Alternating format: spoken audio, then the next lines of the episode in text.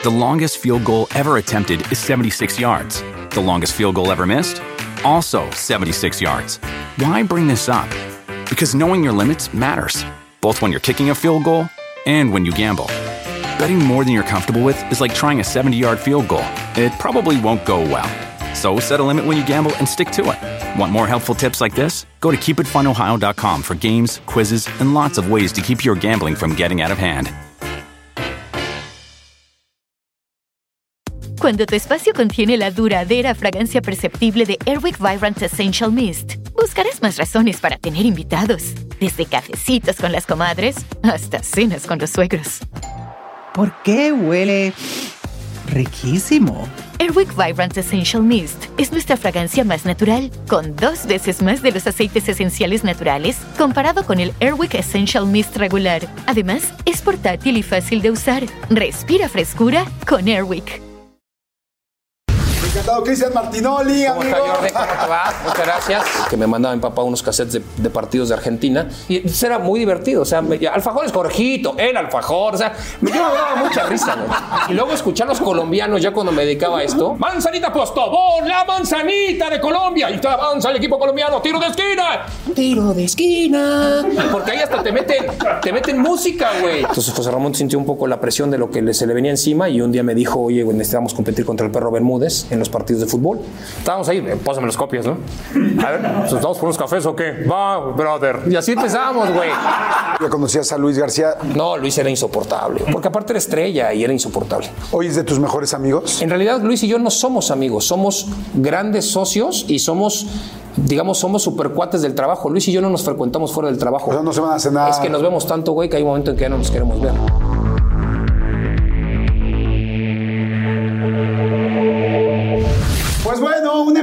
Más, este, muy, muy, muy, muy interesante que tenía muchas ganas eh, de hacer, de una persona que pues conocen perfectamente bien. Eh, por su chamba hay mucha polémica, especialmente por el deporte, por el fútbol, por los equipos, por los jugadores, por los mundiales, por tantas cosas, pero este, hoy me estoy sorprendido, sorprendido en serio de mi invitado de las cosas. O sea, ha narrado más de 2.000 partidos, imagínense eso, narrar más de 2.000 partidos, eh, seis finales, seis mundiales, cinco finales de mundial. Eh, verdaderamente es una locura. Ha trabajado en más de 50 países por su chamba, por este, por, por saber comentar como comenta, por ser tan original, por ser tan, tan él. Y al mismo tiempo, creo yo, por cuidar tanto el perfil, porque pues en la vida personal es una persona que se ha cuidado muchísimo siempre y tiene una familia que también tengo ganas de platicar con él. Así es que bueno, encantado, Cristian Martinoli, ¿Cómo amigo. está, Jordi? ¿Cómo te va? Muchas gracias. Gracias a ese público entregado. Se nota que ya la entrevista viene a la baja, porque ya si me traes a mí, sinceramente, no quiero pensar quiénes vienen desde abajo, porque sí, ya el estándar se está cayendo. Pero está bien, Jordi, aquí estamos para ver si podemos solventar un poco el traje. No, amigo, al contrario, Gracias. estoy encantado de que estés. Fíjate que tenía muchas ganas este, de, de que vinieran, tanto juntos como cada uno por su parte. Luis y tú, me parece que la chamba que han hecho ha sido impresionante. Sí creo que han pues revolucionado mucho el asunto de cómo comentar un partido, de cómo hacerlo cercano.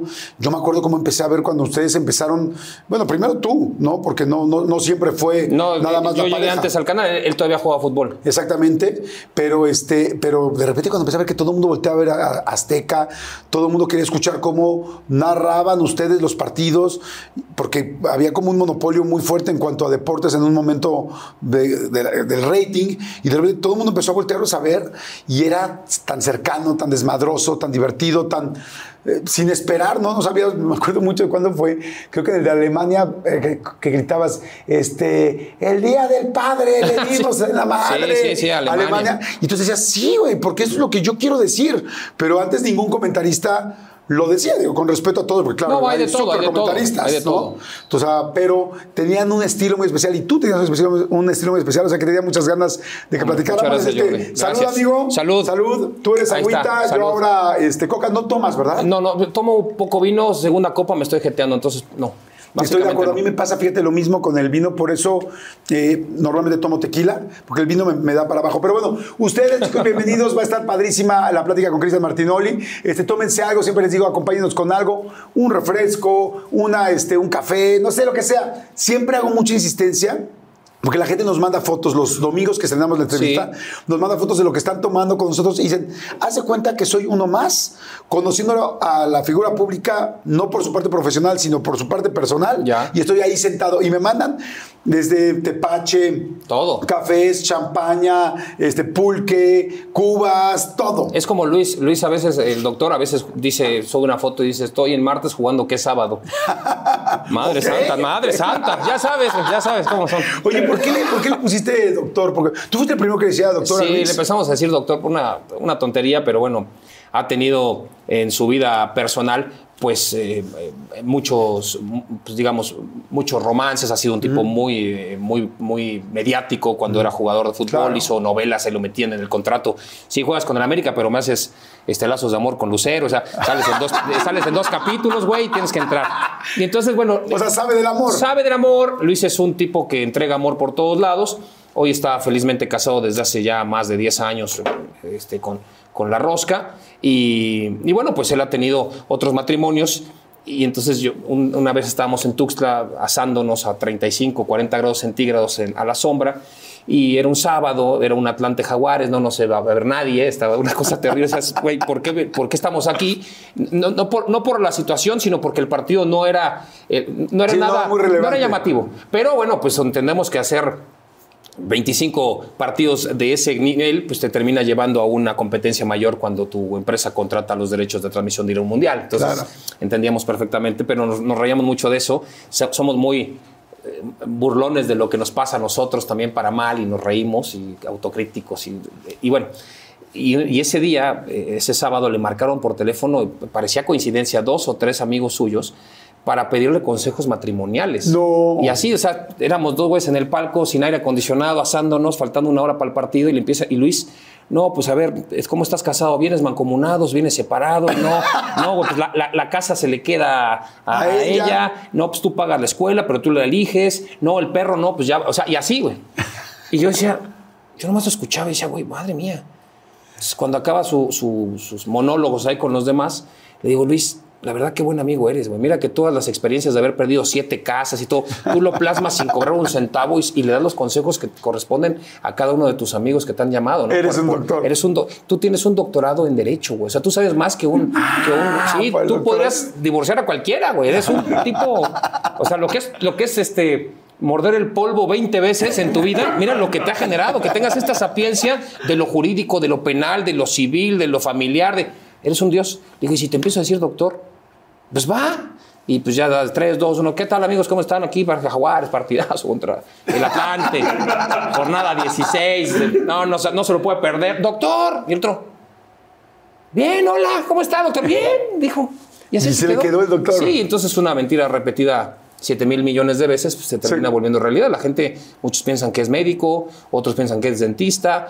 Las 54 escuelas superiores de educación, eh, de educación superior de medicina nos empezaron a insultar por redes sociales, porque ya había redes sociales, de que cómo era posible que un pendejo como yo le dijera a un pendejo como él, que él era doctor, cuando ellos habían estudiado 7 años y habían estado en guardia, y habían estado con especialidad, y que se habían pasado 15 años de su vida estudiando medicina para que de pronto yo le dijera doctor, pero no le puedo explicar a todos los Claro. médicos que él no era un colega suyo, sino que podría ser más un abogado por el Claro. tema del, de, digamos, de los divorcios. Pero bueno, fue por ahí. bueno, Claro, es no, así. y que además, pues es un apodo de entre amigos. Es de juego, O sí. sea, Es de juego, sí. que, que no es en serio, ¿no? La gente sabe que no, es doctor, ¿no? Que no, es así, es así. Claro. Digo, algunas personas, depende, a veces sí se llegan a confundir porque, eh, pues no sé, pues pensarán que él es dentista, tipo Hugo Sánchez, Claro. ¿no? Pero. eh, O Cepillín, que sí, también era dentista. Sí, que, o Cepillín, claro. Cepillín era dentista. No, no, el, el profesor Miguel Mejía Barón también es dentista. Entonces, por supuesto, hay mucha gente que estudió y termina siendo odontólogo y pues mucha gente asume Claro. que si no vas a abrir un, un cuerpo, pues por lo menos arreglas la boca, ¿no? Y que no estoy menospreciando ni mucho menos a un odontólogo, pero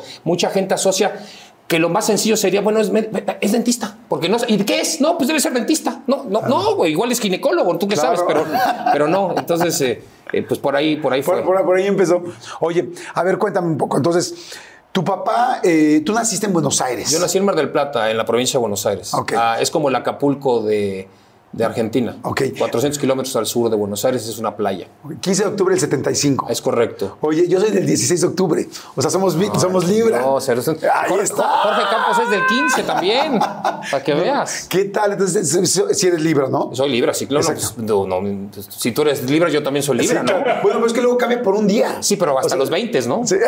Por ahí del 22, por Pues ahí creo. Yo a los 51 todavía no me cambia. No, no, no, no, no. En el calendario. Ah, Ah, sí, sí. sí, sí, no, no, no, no, no, no. O sea, tú me llevas, eh, tú me llevas tres, cuatro años. cuatro años, tú eres Ajá. 71. Yo soy 71. Ah, yo soy 70, muy bien. Yo soy 71, yo tengo 51.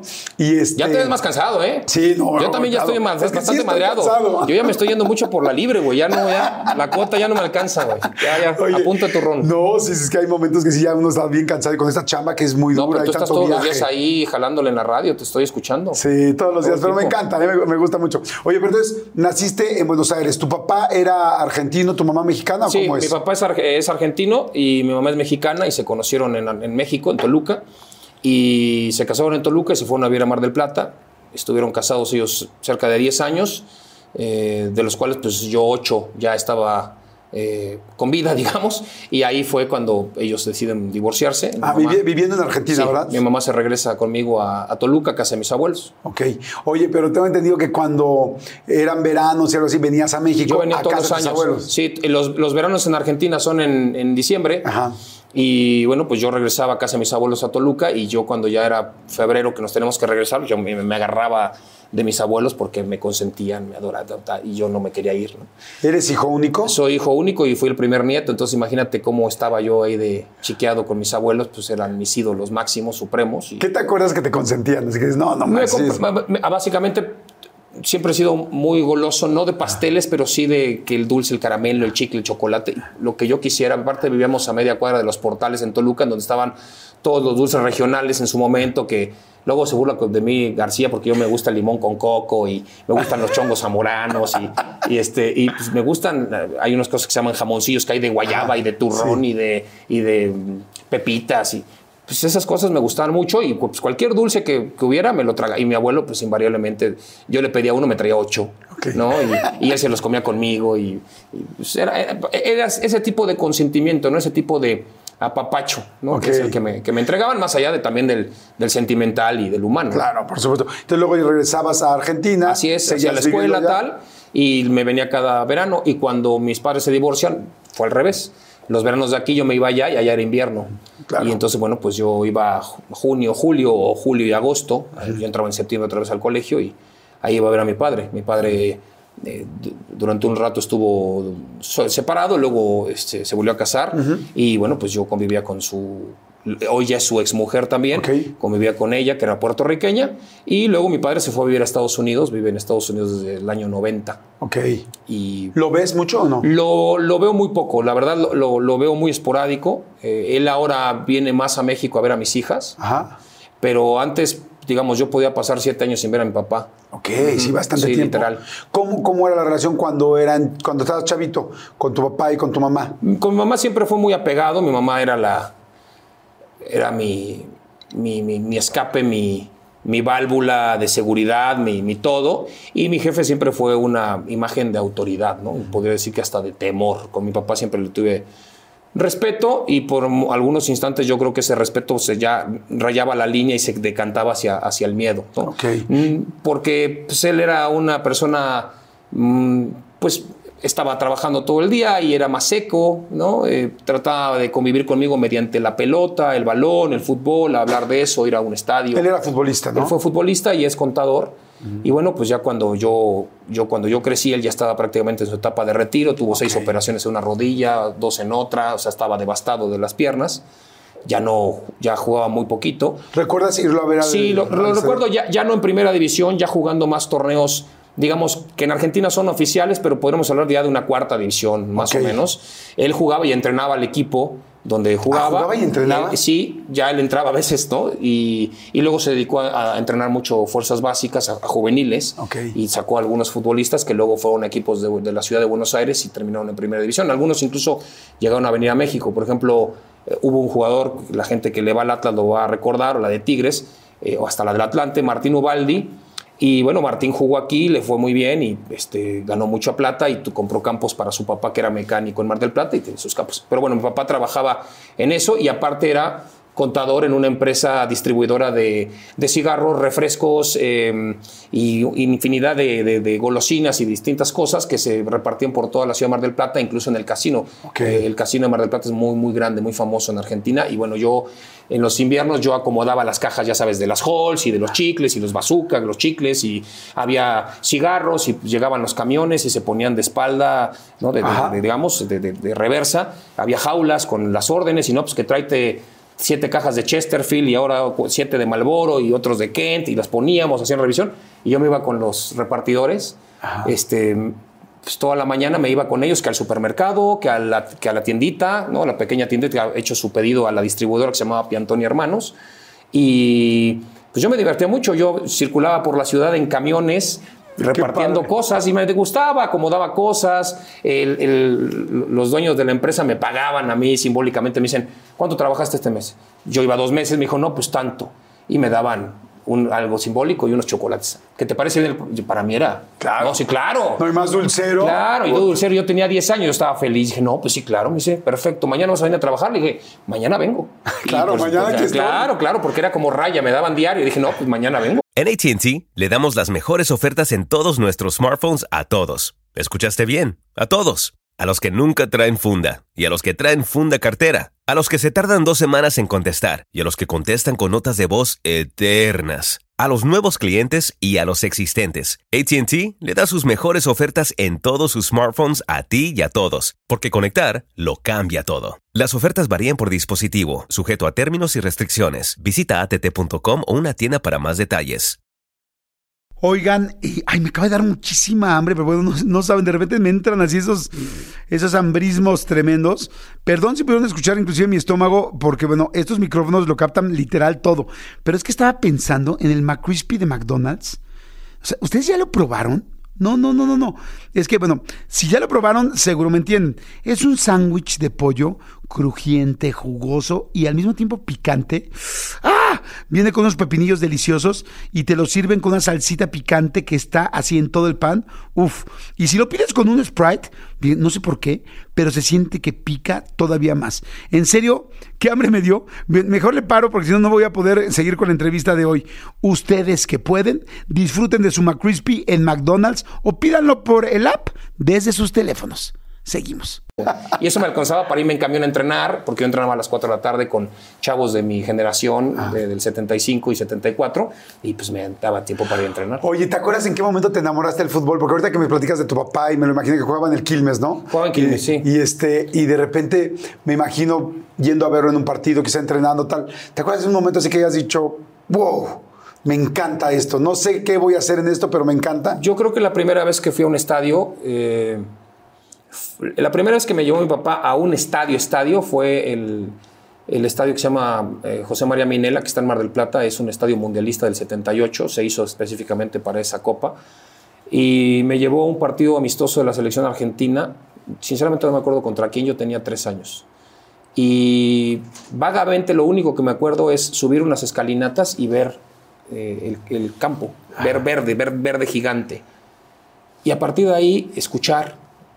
Lo demás no tengo recuerdo absolutamente de nada, pero luego fui muchas veces a vestidores y antes se ponían un ungüento que era muy fuerte, como de mentol. Ajá. Todos brillaban y era y ese olor. el- el- se- cuando yo iba a los estadios, generalmente estaba lloviendo, era invierno, el- mucho lodo, el, el olor del pasto, eh, los, los vestidores arcaicos, oscuros, con goteras, como muy eh, no distorsionada la imagen, pero, pero era muy poderoso eso, verlos con el pasto en la cara a los jugadores, con las medias hacia abajo, este, el, el sonido de los tacos en el, en el pavimento eh, o, en la, o en la tabla de madera que se pone para que cuando te bañas, pues bueno, te, te pongas encimita en los pies y pones ahí tus chanclas. Todo ese tipo de sonidos y de olores y escuchar la tribuna y que se mueve, porque pues, ve- ve- veías el techo, había momentos que caminabas así porque pues, estaba la tribuna, o sea, era, no, no, no es de que de pronto, no, ya estamos aquí en la, todo perfecto como lo son los vestidores hoy, no, ese era, güey, pues este, Sí, abajo de de este lado, pues nada más ahí pon la utilería, güey, porque que se cambien de este, porque el que se levante se va a descalabrar, o sea, porque ya está un, o sea, estás pegado contra la barda y, y- y la barda y la, y la tribuna. Eso me, me- me impactó, me llamó mucho la atención. La radio, escuchar la radio, cómo relatan los partidos en Sudamérica, con la velocidad que, con lo que lo hacen, eso me, me, me- te- me- me explotaba, me explotaba. Qué increíble escucharte y escuchar esa base porque, porque pues evidentemente tienes una gran carrera y el saber escuchar dónde se, de qué te acuerdas, qué recuerdas, qué, qué los olores, la sensación, el- los, los sonidos, es como muy interesante ver qué detonó, porque más yo ahorita te estoy escuchando hablar, yo tengo una cosa que me parece chistosa, cuando yo escucho a una persona con esa agilidad Sí. mental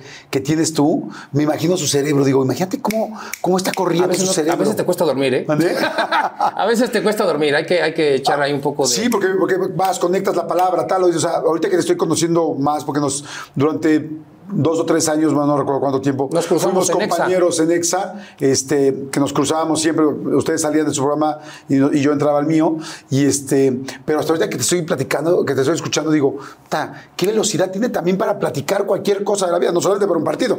En un partido pues ya sabemos lo que has hecho, porque por eso estás en donde estás, pero esa velocidad la tienes todo el tiempo, siempre tuviste esa agilidad para hablar, Pues siempre hasta- hablaste rápido. hasta lo que, sí, sí.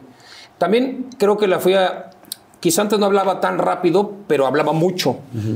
Empecé a hablar más rápido, yo creo que a partir de un momento que me... ¿Viste en las escuelas cuando de pronto te dicen vas a ser jefe de ceremonias? Ajá. ¿No? Yo no sé por qué me tocó un día, estaba en el Instituto de México en Toluca y me tocó ser jefe de ceremonias un lunes, ¿no? Uniforme de gala, todos, y pues vamos a hacer honores a la bandera, toda la escuela formada, 8 de la mañana, la banda de guerra, el himno, la bandera, todo.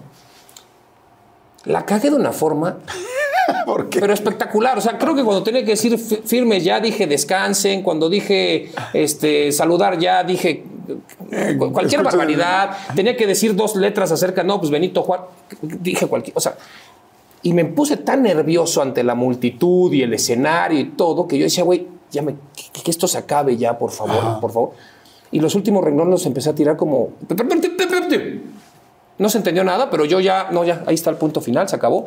Por supuesto, nunca más volví a ser un jefe de ceremonias en, una, en, una, en un momento.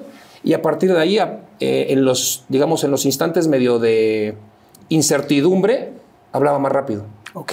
Y ahí yo creo que se soltó. Hoy ya no es que sienta yo un nerviosismo, ni mucho menos, pero pues se me quedó. Claro. Y me ayudó mucho también para lo que yo escuchaba de la radio, que me mandaba mi papá unos cassettes de, de partidos de Argentina.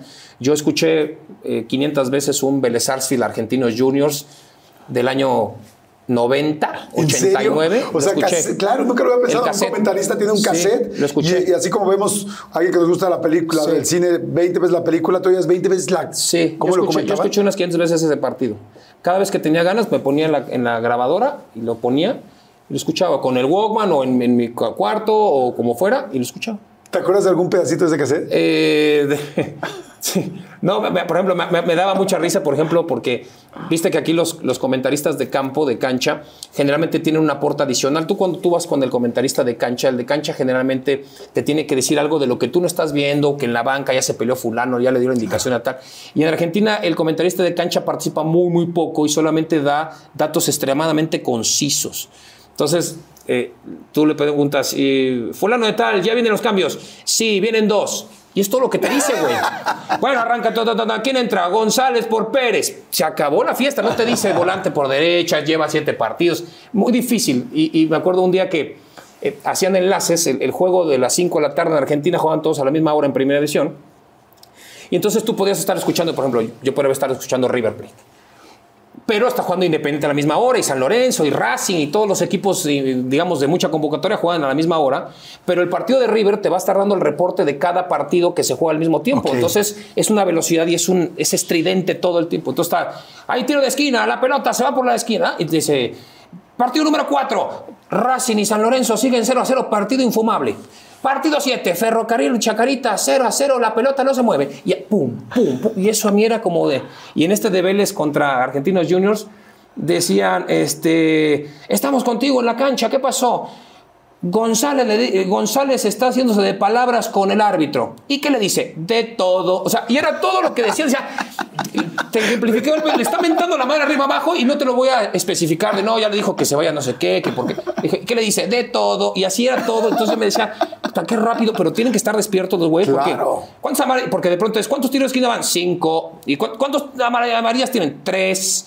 Es, es como un examen al aire, güey, todo el tiempo para el de cancha, pero tiene que estar a las vivas y eso me da mucha risa, porque el que está arriba relatando y aparte de pronto, no sé, de pronto, eh, tiro de esquina y el otro, vino de mesa, termidor, termidor, un buen momento todos los días. Y así seguía. Y ya viene, pega la pelota, viene por derecha, saca, Coca-Cola, toma Coca-Cola. Y es que hace así. Y eso era muy divertido. O sea, me- alfajor es Jorgito, el alfajor. O sea, me, yo me daba mucha risa, güey. Y todo eso lo escuchaba y decía, no mames, está divertidísimo, güey. Y luego escuchar a los colombianos ya cuando me dedicaba a esto. No más, o sea, ¿Cómo es el pues colombiano? unos putos locos, güey. O sea, la tele en Colombia es muy rápida, cosa que en Argentina, en Argentina la tele no para narrar. Pero la radio en Colombia, yo estaba en Barranquilla, un partido de Colombia, no sé si Venezuela, estaba viendo el Olímpico eh, Metropolitano de Barranquilla y había 70 mil cabrones ahí. Pues me fui por los palcos, yo estaba yo acreditado como reportero, yo tenía que hacer entrevista al final en la Copa América y dije, voy, voy a darme una vuelta y estoy acreditado. Entonces pasaba por todos los palcos y escuchaba los gritos de cada uno. Era una cosa de... Y aquí era, ahí está, Manzanita Postobón, la manzanita de Colombia. Y está, avanza el equipo colombiano, tiro de esquina.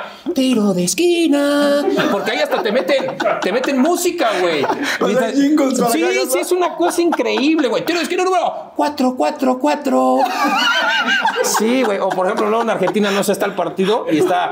No, son. eh, arranca River, viene por la derecha, toca y suena pip, pip, pip. 4 de la tarde, Buenos Aires. Temperatura 27 grados, 7 de humedad. Pum, y sigue, güey. Está- Es puta. Es. Qué pum, bruto, pum, qué estridente qué sí. abrumante. Te pone loco. Pero Igual el partido es, horrible. escuchan. Así lo escuchas. La gente lleva la radio a su. Ya no sé hoy ya si está permitido, pero iban con la radio. Entonces te transportan a otro juego. Cualquier partido te lo hacen bueno. Porque es tan rápido como hablan y, y las cosas que están comentando que yo con eso crecí y con eso me mandaban. Entonces yo escuchaba y decía, güey, qué diferente es. Porque en México todo siempre fue más pausado. Incluso el güey de radio se, se apoyaba en las, tram- eh, en las tomas de televisión para comentar. Y estamos viendo que, la gente no lo está viendo, pero bueno, pues mucha gente cuando narra para radio se, se- tiene un monitor de lo que está pasando en la tele. Y bueno, pues yo cuando escuchaba la radio no era así, la, la- la radio argentina. Entonces me, me- me daba mucha, me divertía mucho y me daba mucha risa. Los colombianos son una cosa increíble, güey. Wow. Increíble, increíble. Ha habido un día, o sea, también hay días en los que llegas eh, a un partido y de repente dices, oye, hoy no me siento bien, o hoy no tengo la misma agilidad, o hoy me estoy trabando mucho. Sí. ¿Pasa eso o no? ¿O ¿Cómo te preparas antes Pues de te narrar pasa de todo. No, en realidad yo ya no me preparo nada, pero ah, luego se nota, ¿no? Por eso me mentan la madre. Pero no, o sea, yo me sé los jugadores, sé las estadísticas, más o menos, lo tengo todo ya en la cabeza, no, no, no anoto nada más allá de las alineaciones. Lo demás es, es mera improvisación de lo que pasa en el juego y el apoyo con, con Luis, sobre todo, con, ahora con Sai y con, Jorge, que nada más se ríe, pinche Campos, y le contabilizamos los comentarios y le traducimos al aire y lo que sea. Pero en realidad, eh, sí, a veces, por supuesto, que te llegas a sentir muy mal. Yo tuve dos problemas fuertes. De pronto estoy en, el lobby esperando a que bajen los demás para irnos en el camión a hacer enlaces por la ciudad. Y siento un martillazo en la cabeza como si hubiera dado un mazazo, así de ¡pum! Me agarro y digo, pues, ¿qué pasó? Me empiezo a sugestionar porque me había sucedido eso en la universidad por estar estudiando en la madrugada y acabé un- ese día en urgencias con un tranquilizante porque por estrés me había generado. Yo creo que ¿El día de la universidad? o en, la universidad fui al, al hospital y acá pues me empezó a suceder lo mismo. Lo que me sucedía es que se me empezaba a dormir la lengua y un brazo. Ok. Y entonces el otro brazo, y cuando se empezó a dormir el otro brazo, yo ya tenía el antecedente de, güey, ya después te voy a tratar de hablar y tú no me vas a entender. Pero yo estoy pensando que te digo, oye Jordi, la verdad está bueno el agua mineral y tú me vas a entender como... de- Sí, claro. y yo te estoy tratando de decir lo que te estoy diciendo, pero tú no me vas a entender porque me pasó. Entonces le digo a García que qué fuerte para un Imagínate, le o sea, dije eso y le digo al. Tato Noriega que estaba con nosotros y a Luis le digo, güey, se me está durmiendo el brazo, me acaba de doler la cabeza durísimo, me estoy sugestionando, se me duerme el otro brazo, siento que se me traba la lengua. Necesito que me pongan un tranquilizante, alguien que me, un doctor que me inyecte un tranquilizante, tengo un tema como de estrés. Bueno, pues agarran y me lleva eh, André Marín, me lleva en, en una camioneta junto con Nishino, que era nuestra, trabaja con nosotros, una japonesa traductora y que es editora, y con el señor Nieto, que era el camarógrafo de André. Nieto me venía, este, Nieto me venía con todos sus, él trae a San Charbel y todos sus, sus santos, y me venía este, Ah, haciendo ah. masajito. Ajá. Y Marín me venía pegando, güey. Me decía, para que no me durmiera, según él, me metió unos pinches cachetadones que yo le quería decir, Ya, para güey. ya, cabrón, me estás matando. Y- pero no podía si- de hablarle, si no güey. me chinga esto, ¿me vas a chingar tú? Me vas a dejar más pendejo. ¡Pum! Me metió unos cachetadones. Güey, madre, el otro me acariciaba y el otro me pegaba. Y yo no me quiero dormir, güey. O sea, Ya, en fin. Llegamos, no me llevaron al hospital, me llevaron al- al con la selección y eh, el, médico del Pachuca, que era el señor Gagiola, el médico, doctor Gagiola, me recibe junto con Paco Gabriel de Anda, que era uno de los jugadores con el cual yo me iba muy bien. Me reciben ahí yo en calidad de bulto, me cargan en el lobby, me guacareo ahí, cabrón. Ahí me empiezo a sentir mejor y me llevan al, cuarto de, de. Me dice, güey, te vas a tener que quedar aquí unas tres horas. Me puso un tranquilizante y ahí se me pasó un poco el tema. Ok. En la noche era el partido. Nosotros a- a- estábamos en Oita, en Seúl era el centro de prensa. Nosotros no avisamos de que yo andaba mal.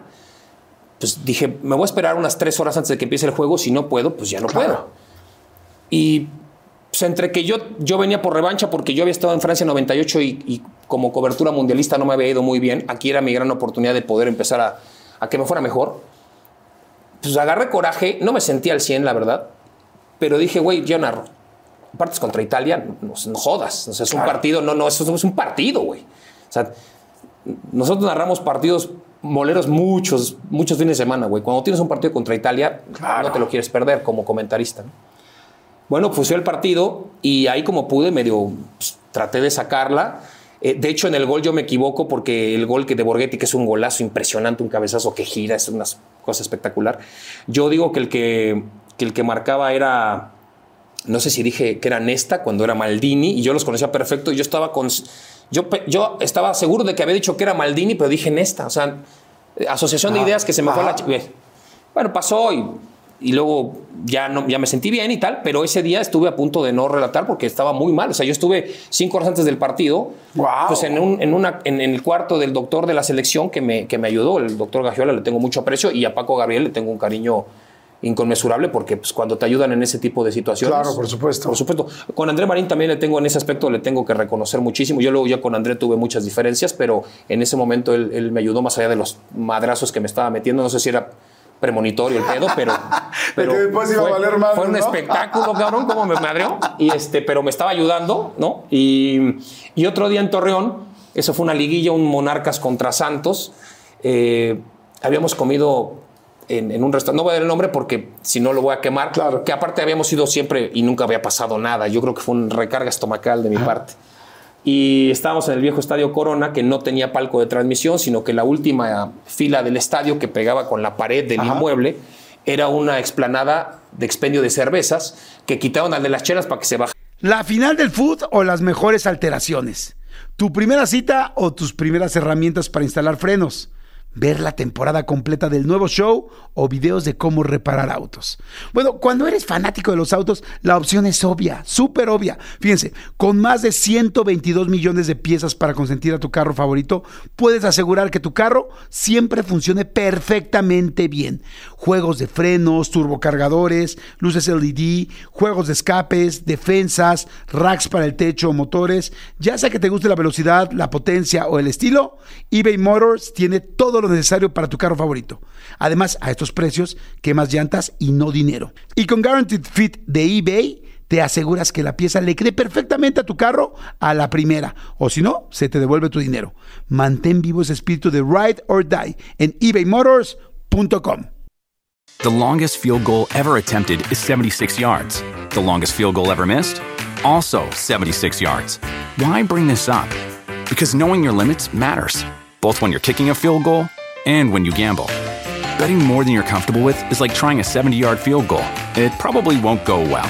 So set a limit when you gamble and stick to it. Want more helpful tips like this? Go to keepitfunohio.com for games, quizzes, and lots of ways to keep your gambling from getting out of hand.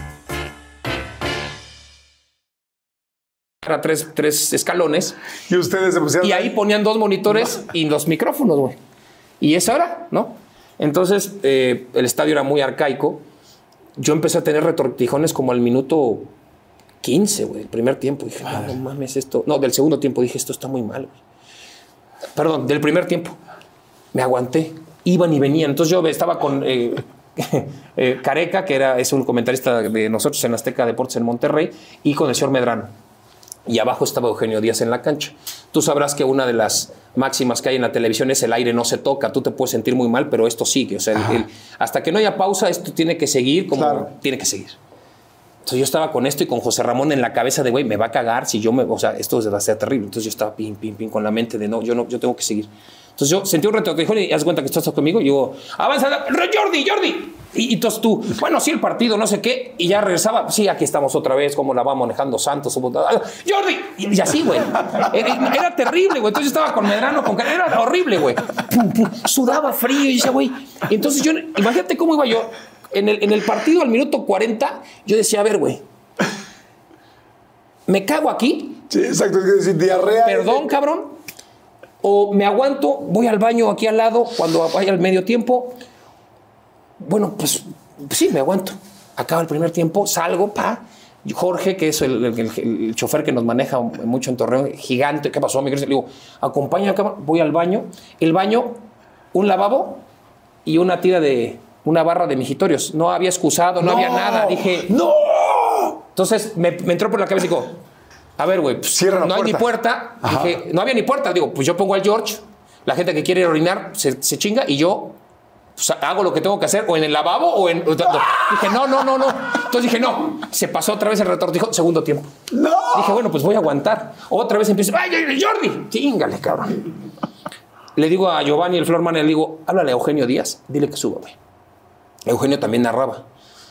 Diez minutos después llega Eugenio. Entonces, Eugenio, que el que hacía cancha, yo lo tenía aquí al lado ya, en el cuchitril. este. Sí, ya listo para. Entonces yo le dije, y de pronto, no sé qué, vamos a la cancha, Eugenio. Y Eugenio hablaba al lado mío. No, pues sí, el entrenador está diciendo, porque es toda una mentira, ¿no? El entrenador está diciendo que, pues, que se mueva más rápido. Y, y Jordi, y así, ¿no? Y entonces en ese momento estoy, a ver, güey, pues le pido una cubeta a este cabrón y me cago aquí y sigo con la transmisión. O me cago y le digo al George que vaya a Liverpool y me compre unos pants, cabrón, para que luego ya me ponga la ropa y me, encima no me importa. O que- entonces o ya era y, y estaba el Y partido seguía y era un partido de liguilla, güey. Yo estaba, no, ya, güey. o sea, ¿Qué esto- talla soy? Soy M. todo mal, tráeme extra cerdo, o sea, lo que sea, güey. Yo estaba muy mal, güey, pero muy mal. Dije, güey, no mames, esto está muy mal. Entonces yo ya sudando, minuto 27, agarro y le digo, Eugenio Díaz. No pude más. Le doy el micrófono, le digo, nárrale, güey. Y me bajo. Entonces bajo todas las escaleras, voy al vestidor de Santos y que me pintan huevos. No. No me dejan pasar. Entonces ¿Cómo voy al baño, voy al baño de abajo del. Pero de- espérame, ¿por qué le digo, güey, tengo un accidente? le estoy diciendo, por favor. No, no, seguramente los habré criticado y me dijeron que ni madre. Entonces, pues, voy, al otro, voy al baño, eh, digamos, del estadio. Tampoco tiene excusado. Dije, no puede ser, güey. Dije, esto, ya, esto está terrible. Pues voy al del Morelia, güey. O sea, el del Morelia, ya si no me abren el del Morelia, güey, yo le, le decía al señor Salinas, no me chingue, ¿no? O sea, pues él era el dueño. Le dije, me abren, yo creo que me vieron la cara los utileros y dice, pásate. Esos siete minutos que estuve en ese baño fueron uno de los momentos de más calma que he tenido en mi vida, sin duda alguna. Era, era- al principio era arrancar las paredes, ar- así como el Marqués de Sade y todo. Y luego ya fue una liberación, cayó un gol, me valió madre, este, me empezaron a marcar. Me, ¿Dónde mar- estás? me marcó Marín, ¿dónde estás? Le dije, güey, estoy en el baño, me estoy muriendo. Pim, le cuelgo. Y, y flu- no, ¿viste cuando no sé, me cayó una catarata encima. ¿Viste los memes cuando hay un güey que está como que va a pilotear un avión y le cae agua? Bueno, Sí. así me cayó una cubeta encima de, de, de- de lo que me había aguantado para no. No, no, fue una cosa tremenda. O sea, yo no sé si ese baño después quedó servible, pero al final de cuentas le agradecí a los, de, a los utileros, les besé la boca y me fui. Dije, voy, regresé al palco, narré los últimos cinco minutos y luego, eh, ya sabes, eh, a- algunos dijeron ahí en el Universal que yo me había desvanecido, que me había dado un infarto.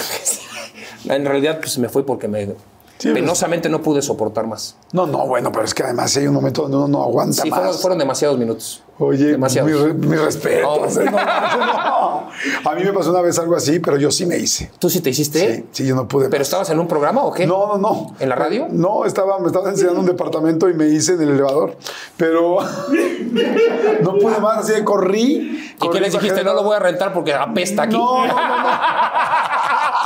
¿Qué hacen con, No, las, con no, las no. coladeras aquí? ¿Por qué tienes olor aquí? Claro, tienes que tirar la bola para allá. Pero fíjate, qué cañón, qué cañón, porque si uno, uno de repente vemos la situación y no sabemos todo lo que está pasando en medio, no. cómo se siente la persona que está comentando, qué está sucediendo, qué está pasando al lado, en qué, en qué situación estás, si están arriba, abajo, si ves, si no ves, si la otra persona está al lado, si hay un problema, si te sientes mal, si te, te, duerme sí, la lengua. Si es el si del otro está mal, si tu compañero está mal, si no, si alguien ya se cayó y dices, madre, es que tiene que. Claro. Oye, cuando de repente ve una persona, a alguien como tú, comentando tan rápido, extrovertido, que dice la palabra, que regresa, que, que juega, eh, de repente hay gente que pudiera pensar, hace rato lo platicábamos, no, no este cuate que se mete, Sí. o este cuate este, trae, otra, trae otra cosa. Y, y- y pues no es así. Pues en mi, en mi vida no, o sea, en realidad no. No, soy muy responsable en ese aspecto. O sea, yo eh, respeto muchísimo a mi familia de entrada y eh, no, no tengo ningún tipo de exceso, ni mucho menos. O sea, jamás, jamás he tomado droga, jamás he fumado, no fumo. Eh, tomo una copa, te digo, de vino. Cuando iba con mis cuates en la prepa o así, pues, me tomaba una cerveza pues porque venía en el cover, güey. Entonces, pues ahí la- yo la calentaba. yo era el que separaba las madrizas, yo era el que medio sacaba al que estaba ya más borracho. O sea, siempre fui mucho más en ese aspecto el del, del otro lado, no, no, el, no el de que el todas mías y el yo aquí ya ligo por todos lados y yo soy el súper reventado. No, yo siempre fui mucho más. ¿No eras ligador? No, no, no, no, nada. Muy tranquilo, eres Tranquilo. eh, como más eh, eh, que penoso, Sí, introvertido. más, más introvertido. La, la televisión para mí era como un pues como un alter ego, yo que no sé, es como, como, es como alguien que en parte tiene mi personalidad, pero que, que se, se extrapoló, ¿no? O sea, yo, yo soy más tranquilo. Por ejemplo, si nos sentamos varios amigos, ¿no? Que vamos a echar, este, no, vamos a comer el, Sí. el viernes. Tu tono y tu desmadre es así como lo veo en la Me- tele. me- sí, me puedo, ahí sí, si estamos en confianza. no, seis eh, amigos, no, no, sí, sí, claro que sí. Sí, sí, es así. Sí, o sea, cuento muchas anécdotas, me gusta, invento cosas, exagero mamadas, y entonces sí, sí, sí, claro, me gusta, sí, sí, o sea, y eso jala, o sea, te llama la atención y se divierte, entonces, no, espérate, güey, este, y tú, como tengo buena memoria, no, y acuérdate cuando este güey, ah, ja, ja, y tú- y yo sí, güey, que- sí, sí, por supuesto, Pero sí. qué chistoso que, porque eso también es algo muy atractivo para las mujeres, pero cuando estabas en la prepa y tal, No, nada, no lo usabas No, para las no, chavas. no, no, nada. ¿Cu- ¿Cuándo tuviste primera novia de No, tu vida? no, o sea, a ver, novia yo quería tener desde la secundaria, de la primaria, pero, pues a ver, sí. O sea, callado pero caliente. Sí, caliente siempre. Caliente siempre, pero me faltaban huevos. Entonces, pues, es el problema. Entonces, de ahí fuera, no, no, siempre me gustaron las chavas y estaba yo, o sea, sí, me llamaba la atención. Por lo general, me, o sea, llegué a tener en algunos momentos que me gustaban las populares, ¿me entiendes? Y, y bueno, pues eso conllevaba mucha competencia porque había muchos güeyes que también querían ahí y tal. Claro. Entonces yo no me metía en esa competencia, pero yo, no sé, yo, yo estaba enamorado de una chava y, y en la escuela ni la pelaba hasta por pena, pero yo me pasaba dos horas hablando por teléfono con ella. Y entonces... Ah, en la escuela te daba En pena la- sí, güey, sí, sí, porque tontamente, ¿no? Pero pues bueno, así yo, no, no, ¿cómo? Me van a ver y luego van a decir que porque ya no juego con fútbol con ellos y que nada más estoy ahí de novio y de... Entonces, eso de- del, del qué dirán tan estúpido que uno luego tiene en la cabeza, bueno, pues a mí eso me perjudicó como para ser más suelto con, con, con mis relaciones, digamos, pues, si no amorosas, de, de- de amistad con, con, Claro. con- con chavas, ¿no? Oye, pero por ejemplo, eres un cuate bien parecido. ¿Te tocaba que de repente las chavas te tiraran la onda cuando tú eras más calladito o más introvertido y que la chava fue la que te buscara así como de Cristian, Sí, Cristian? no, no, la verdad no mucho, pero sí me llevé un par de... Las, las dos, la- las pocas veces que me llegué a pelear en la escuela fue por eso. No porque yo lo provocara, sino porque venían a decirme que, pues, oye, ¿tú qué traes con...? Digo, no, yo ni la conozco, güey. No, ¿cómo no? Y, pues, no sé, posiblemente una chava le comentó a fulana, ah, mira ese güey, pues no está tan mal o me gustó. Y yo pues, no tenía ni idea de quiénes eran porque yo estaba dedicado al, al fútbol y esto y lo otro. Y, y en el recreo más de una vez llegaron güeyes, no, tú, que yo. No, pues no sé ni de quién me estás hablando. No, no, pues sí, pum, pum, pum. Pues, ya sabes. ¿Y ¿Eras peleonero o no? No, no, no me gusta pelear. Nunca has sido de golpes. No, de golpes no. Ok. No, lo mío es más de lengua. De, gol- de golpes no. Oye. No, podemos empezar a discutir, nos podemos mentar la madre 15 horas seguidas, no hay problema. Con argumentos, si no tienes, pues también los buscamos, no importa. Pero no, madrazos. ¿Tienes amigos futbolistas o no? No.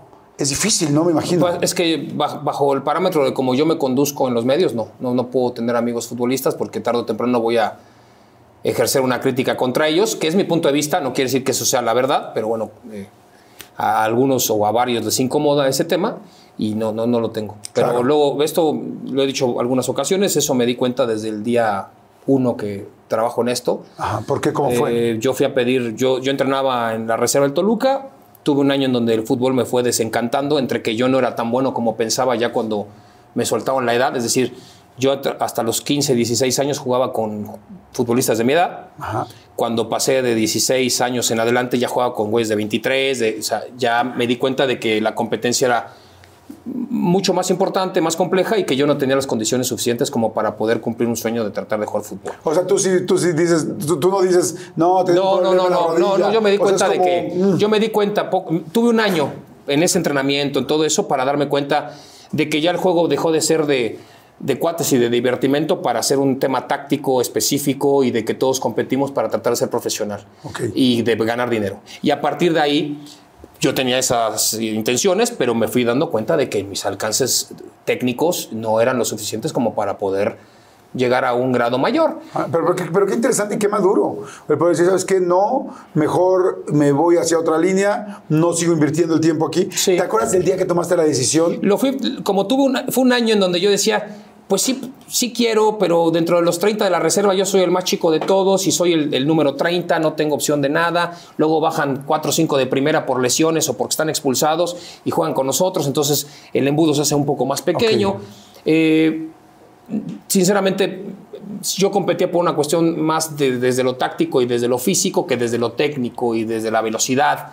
Ok. Y ¿Estabas cerca de la primera división? en la reserva, abajo, abajo de la, de la- Digamos que dentro del, del Club Toluca en su momento, eh, la primera división tenía 25, 30 jugadores, la, la reserva tenía 30 entrenando, yo era el 60 de todos. O sea, yo era el número 60. Ok. Yo era el. de- para tratar Sí, de jugar. llegar ahí. Y tenía yo 16 años y bueno, eh, ahí fue el, el momento cumbre desde mi punto de vista, la bisagra en donde tú, yo, yo siento que desde los 16, 17 y 18 años es cuando tú te tienes que dar cuenta como futbolista si vas a poder ser profesional verdaderamente o no. Ok. Si vas a poder aguantar lo que es el profesionalismo desde lo táctico, desde lo competencia, desde pues somos compañeros, pero pues, estamos compitiendo por un lugar. Yo, yo, yo quiero que a ti te vaya un poco mal para que a mí me vaya mejor y yo pueda ganar el lugar. O sea, hay de todo y, va a pasar, ¿no? Eh, hay jugadores que son mucho mejores que tú, eso está clarísimo, también lo tienes que aceptar. Tratar de ver cómo desde tus deficiencias futbolísticas puedes sacarle ventaja a tus, a tus, a tus virtudes dentro del campo,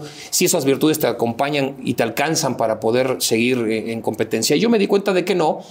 No me acuerdo exactamente cuándo lo, lo- di, porque cuando yo dejé de jugar fueron, haz cuenta, un mayo y nos dieron unas, un mes y medio de vacaciones y yo ya no regresé. Ok. Yo cuando regresé, regresé para entrevistar a mis compañeros, porque en ese lapso hice un- una autocrítica severa, dije, voy a perder mi tiempo, no voy a poder compaginar el estudio, que en mi casa es una prioridad absoluta por encima del juego, me dan chance de que yo juegue, pero si el fútbol me va a empezar a arrancar el, el espacio para el estudio y yo no voy a cumplir en mi casa con lo que aquí se quiere, y no voy a triunfar en el fútbol, no, tiene, no tengo necesidad de seguir penosamente para mí en esto que tanto me gusta. Y bueno, dije, ¿cómo puedo seguir relacionado a esto? Ya, ya había terminado yo la preparatoria a los 17, la terminé porque la hice abierta, en los dos años me los eché en uno, metiendo exámenes de materias que yo ni conocía, cabrón, pero yo las metía y era opción múltiple y chinga, así, y algunas pasaba, otras no, las volví a meter hasta que acabé la universidad, digo, la preparatoria. Y en lo que entraba yo al- al- a estudiar periodismo, eh, me fui al Sol de Toluca, De- Pero desde ahí tenías entonces ambas ideas, Sí, ¿no? tenía la- O, o- o quiero ser futbolista Ajá. o quiero ser comentarista. Así es. Ok, Sí, ya las tenía clarísimas desde muy chico. ok. y era un poco por lo que Por todo lo tu que papá. sí, por lo que yo escuchaba de la radio y por, por todo eso. Ya tenía los dos. Dije, yo quiero estar en el juego. De una u otra manera quiero estar involucrado en el juego. Eh, eh, ¿Es real que en algún momento eh, dijiste yo en el Mundial del 94 o en el del En 98? el, en el del 98. Yo dije que en el Mundial del 98 eh, yo iba a ir al Mundial. ¿Pero cuántos años tenías cuando pensaste eso? Cuando lo dije, yo, yo estaba en el Toluca, tendría 15 años. Eh, Yo habría tenido en el año 90, 91, 92. Ahí, 91. Yo dije, yo al- hacía cuentas, dije, para el 94 no llego ni de milagro, porque por más, ah, tendría que ser un fenómeno tipo Rafa Márquez que a los, o Guardado que a los 20, 18 años me lleven un mundial, no va a pasar. Pero yo vislumbraba, dije, no, pues si es jugando, va a ser en el 98. En el, no- para el 98 yo, yo tenía 22 años. Ok. Para- Pero tu idea o sea, es prácticamente siete, ocho años antes de que Así es. sucediera, era o voy a jugar Sí. o voy a ser comentarista. Así es. Algunos les gusta hacer limpieza profunda cada sábado por la mañana. Yo prefiero hacer un poquito cada día y mantener las cosas frescas con Lysol. El limpiador de inodoros de Lysol ofrece una limpieza 2 en 1 al desinfectar el inodoro y el cepillo y eliminar el 99.9% de virus y bacterias. No solo limpies, limpia con Lysol. When you need mealtime inspiration, it's worth shopping Kroger, where you'll find over 30,000 mouthwatering choices that excite your inner foodie. And no matter what tasty choice you make, you'll enjoy our everyday low prices, plus extra ways to save, like digital coupons worth over $600 each week. You can also save up to $1 off per gallon at the pump with fuel points. More savings and more inspiring flavors make shopping Kroger worth it every time. Kroger, fresh for everyone. Fuel restrictions apply. Voy a estar en el mundial. Voy a estar en el Mundial de ¿Lo Francia. tenías muy claro? Lo tenía claro, era un objetivo que tenía. ¿Lo apuntaste en algún lugar? No, no, lo tenía en la cabeza. Nunca apunto nada. Lo Ok. tengo en la cabeza. Ok. Y entonces, a partir de ahí, pues busqué, cuando me di cuenta que no tenía opciones en el juego, fui al Sol de Toluca, pues, fue lo primero que se me vino a la cabeza, fui con el, me recibió el señor Durán, que era el jefe de deportes, le dije, oiga, yo fui aquí, tal, tal. Me dijo, mira, tú estabas en la reserva, así que, bueno, pues voy a hacer una nota del partido de la reserva cuando empiece otra vez la temporada. La traes, te haces tres renglones y sale publicado. Perfecto. Entonces fui, ¿Cómo confió en ti desde el principio?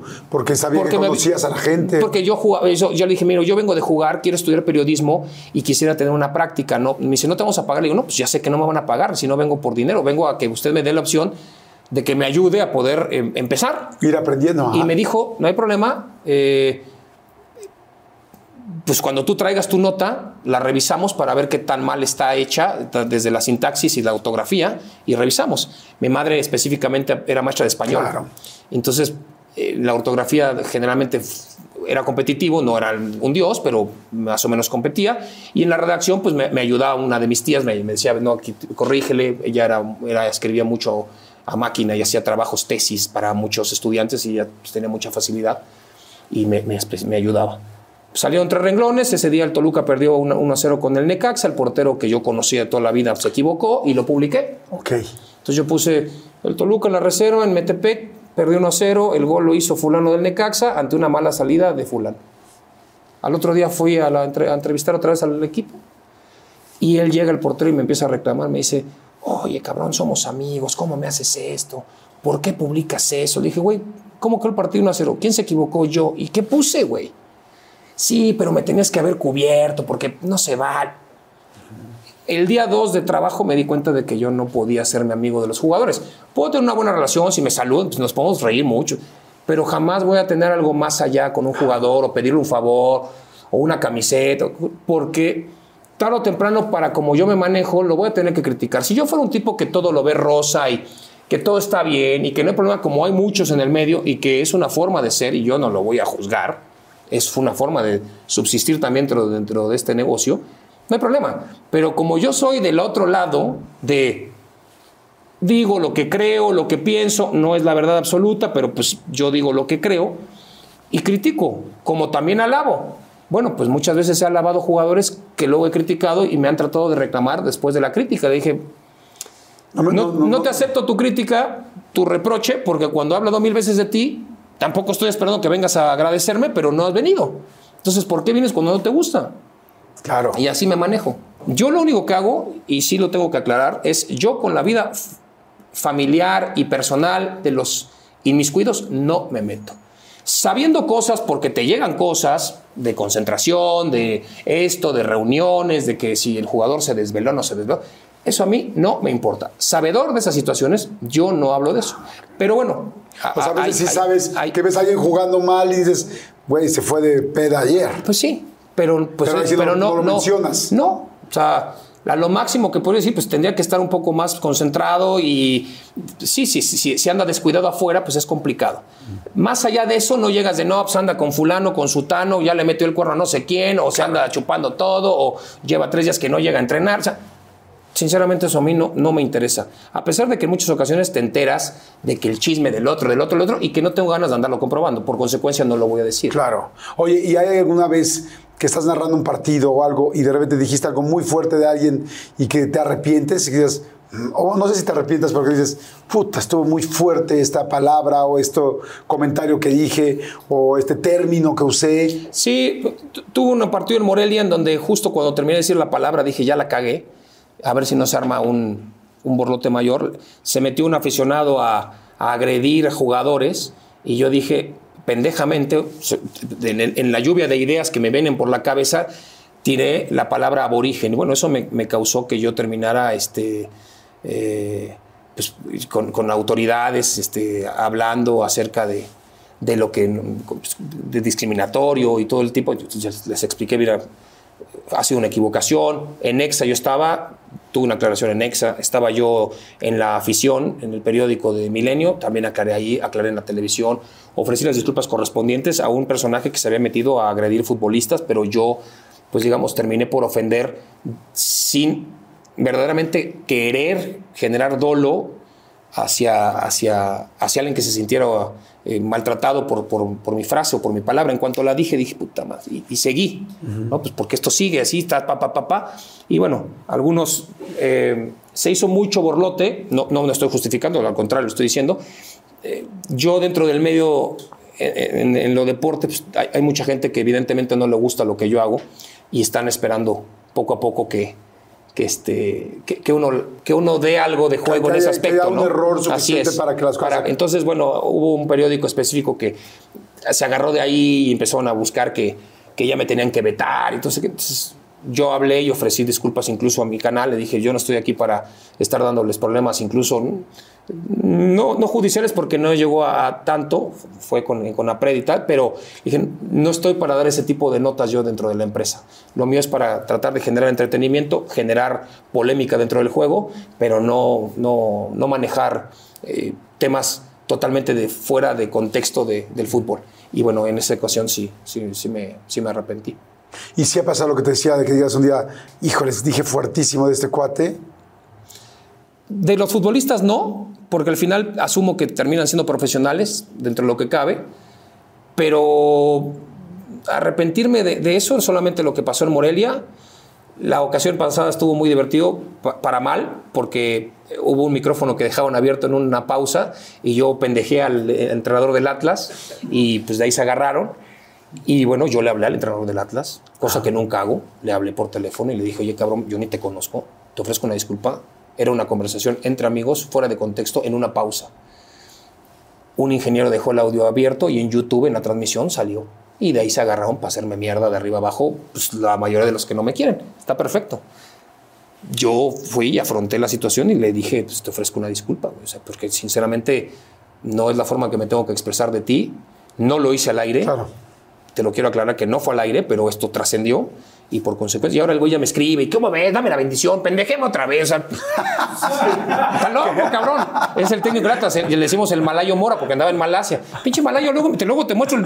Di- pendejéame, cabrón. Por favor, dame la bendición antes del partido. Estás loco, cabrón. Digo, güey, me causó un desmadre a mí y yo resulta. Pero bueno, pues es así.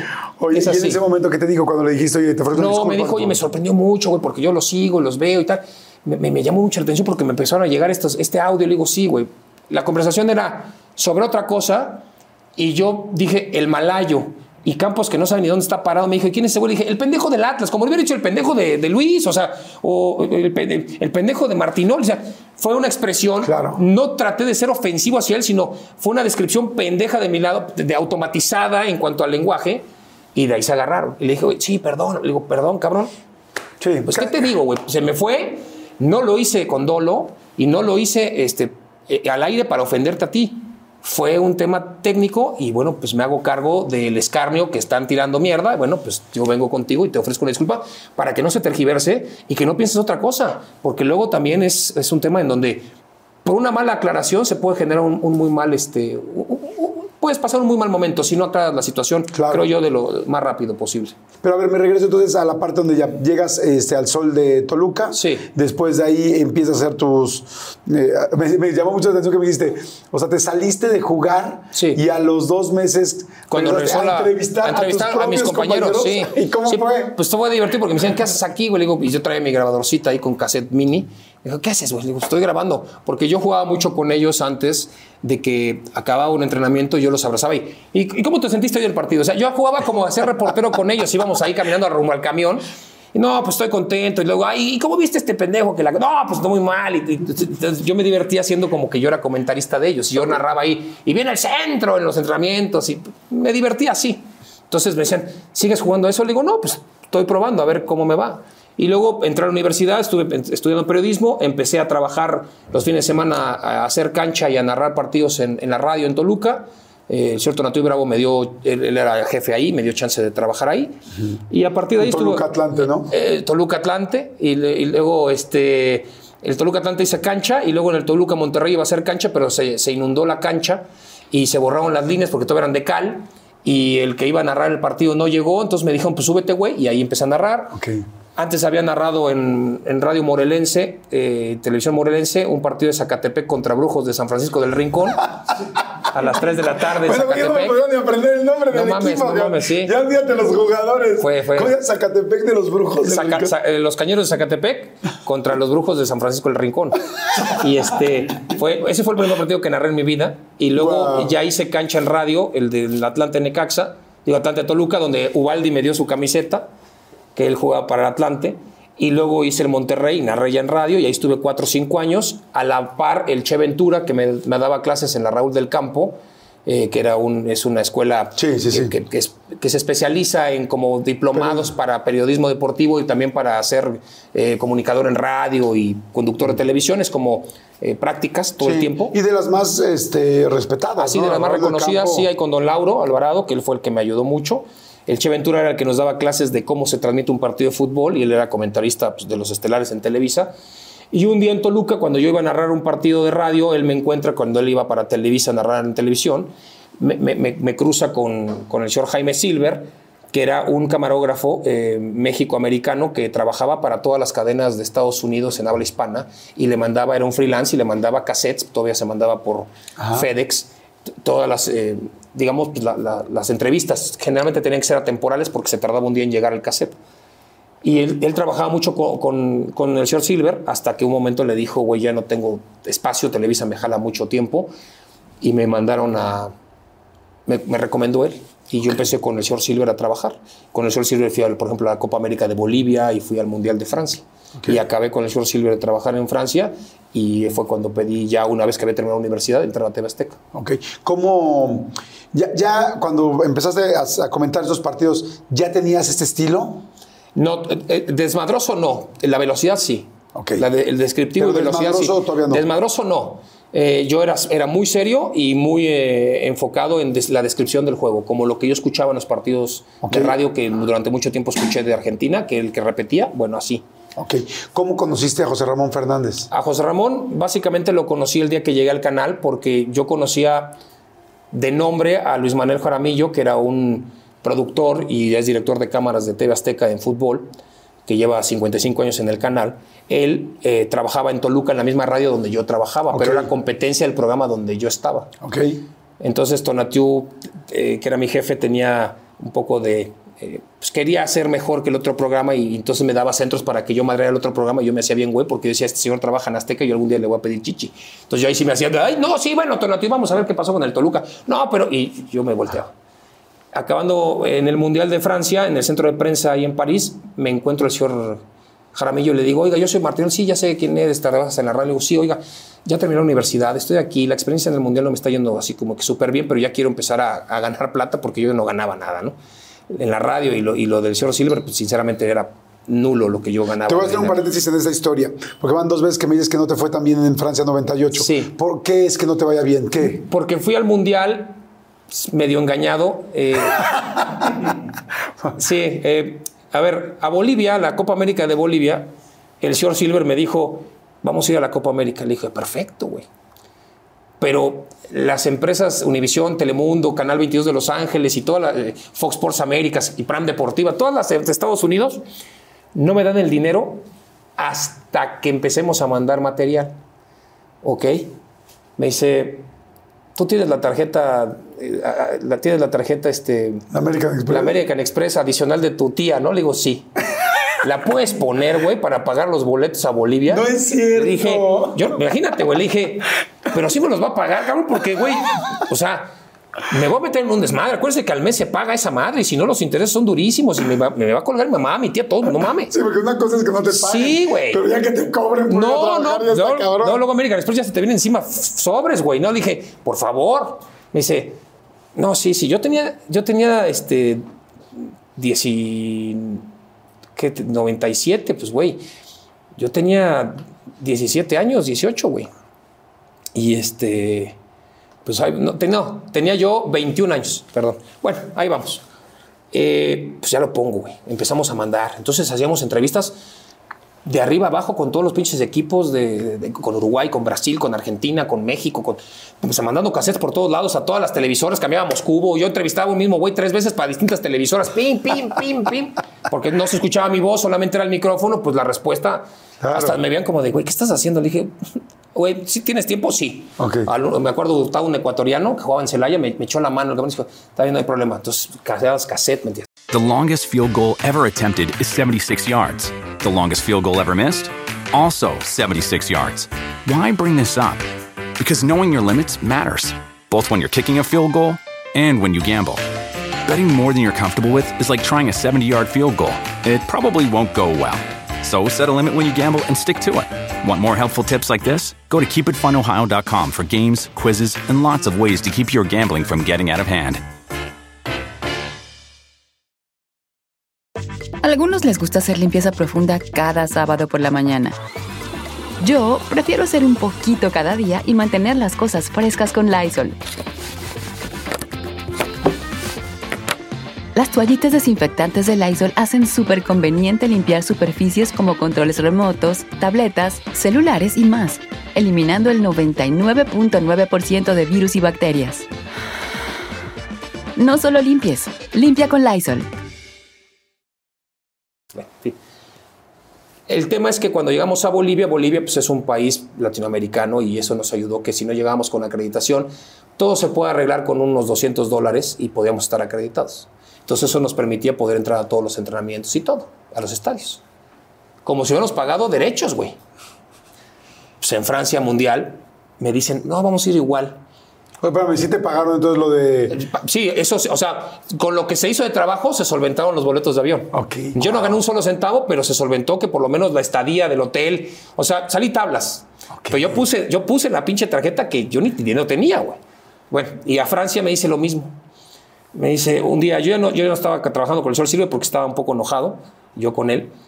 Eh, él alguna vez me llevó, fíjate nada más, en el 97, para que veas, cómo yo estaba ya con ganas de trabajar en lo que fuera. Yo fui a, a Santa Mónica Boulevard, a Fox, para ver si podía trabajar en Fox Sports Américas, que se llamaba. Ese fin de semana que yo fui, me dijo el señor Silver que estaba en Los Ángeles, oye, güey, me contrató Caracol de Colombia. Va a haber la alfombra roja de lo- de lo- del Oscar. Yo, ok. ¿Quieres venir de jalacables? Le dije, va, güey, ¿qué hay que hacer? Me dice, pues tú te pones atrás mío, nos compramos un pinche traje y vas atrás. Era Miss Colombia, la conductora, una cosa... Pues, güey, las artistas la volteaban a ver, güey. A mí me temblaron las piernas nada más cuando dijiste Y no- Colombia. no sabes lo O que sea, era, güey. viendo el Miss. Era una cosa, pero decías, ¡puf! Se paraba todo mundo a dar la entrevista a, a esta dama. Yo estaba atrás y era la premier, o sea, era, era el, el- el- cuando entregaron Titanic. DiCaprio, eh, DiCaprio no vino, Winslet, Kate Winslet vino. Y está. Entonces veías ahí, no, James Cameron. Y yo, ¿qué pedo? Yo nomás así con el pinche cable le daba cuerda. No, un desastre, güey. Yo no sabía ni qué pedo lo pisaba. o sea, una cagada.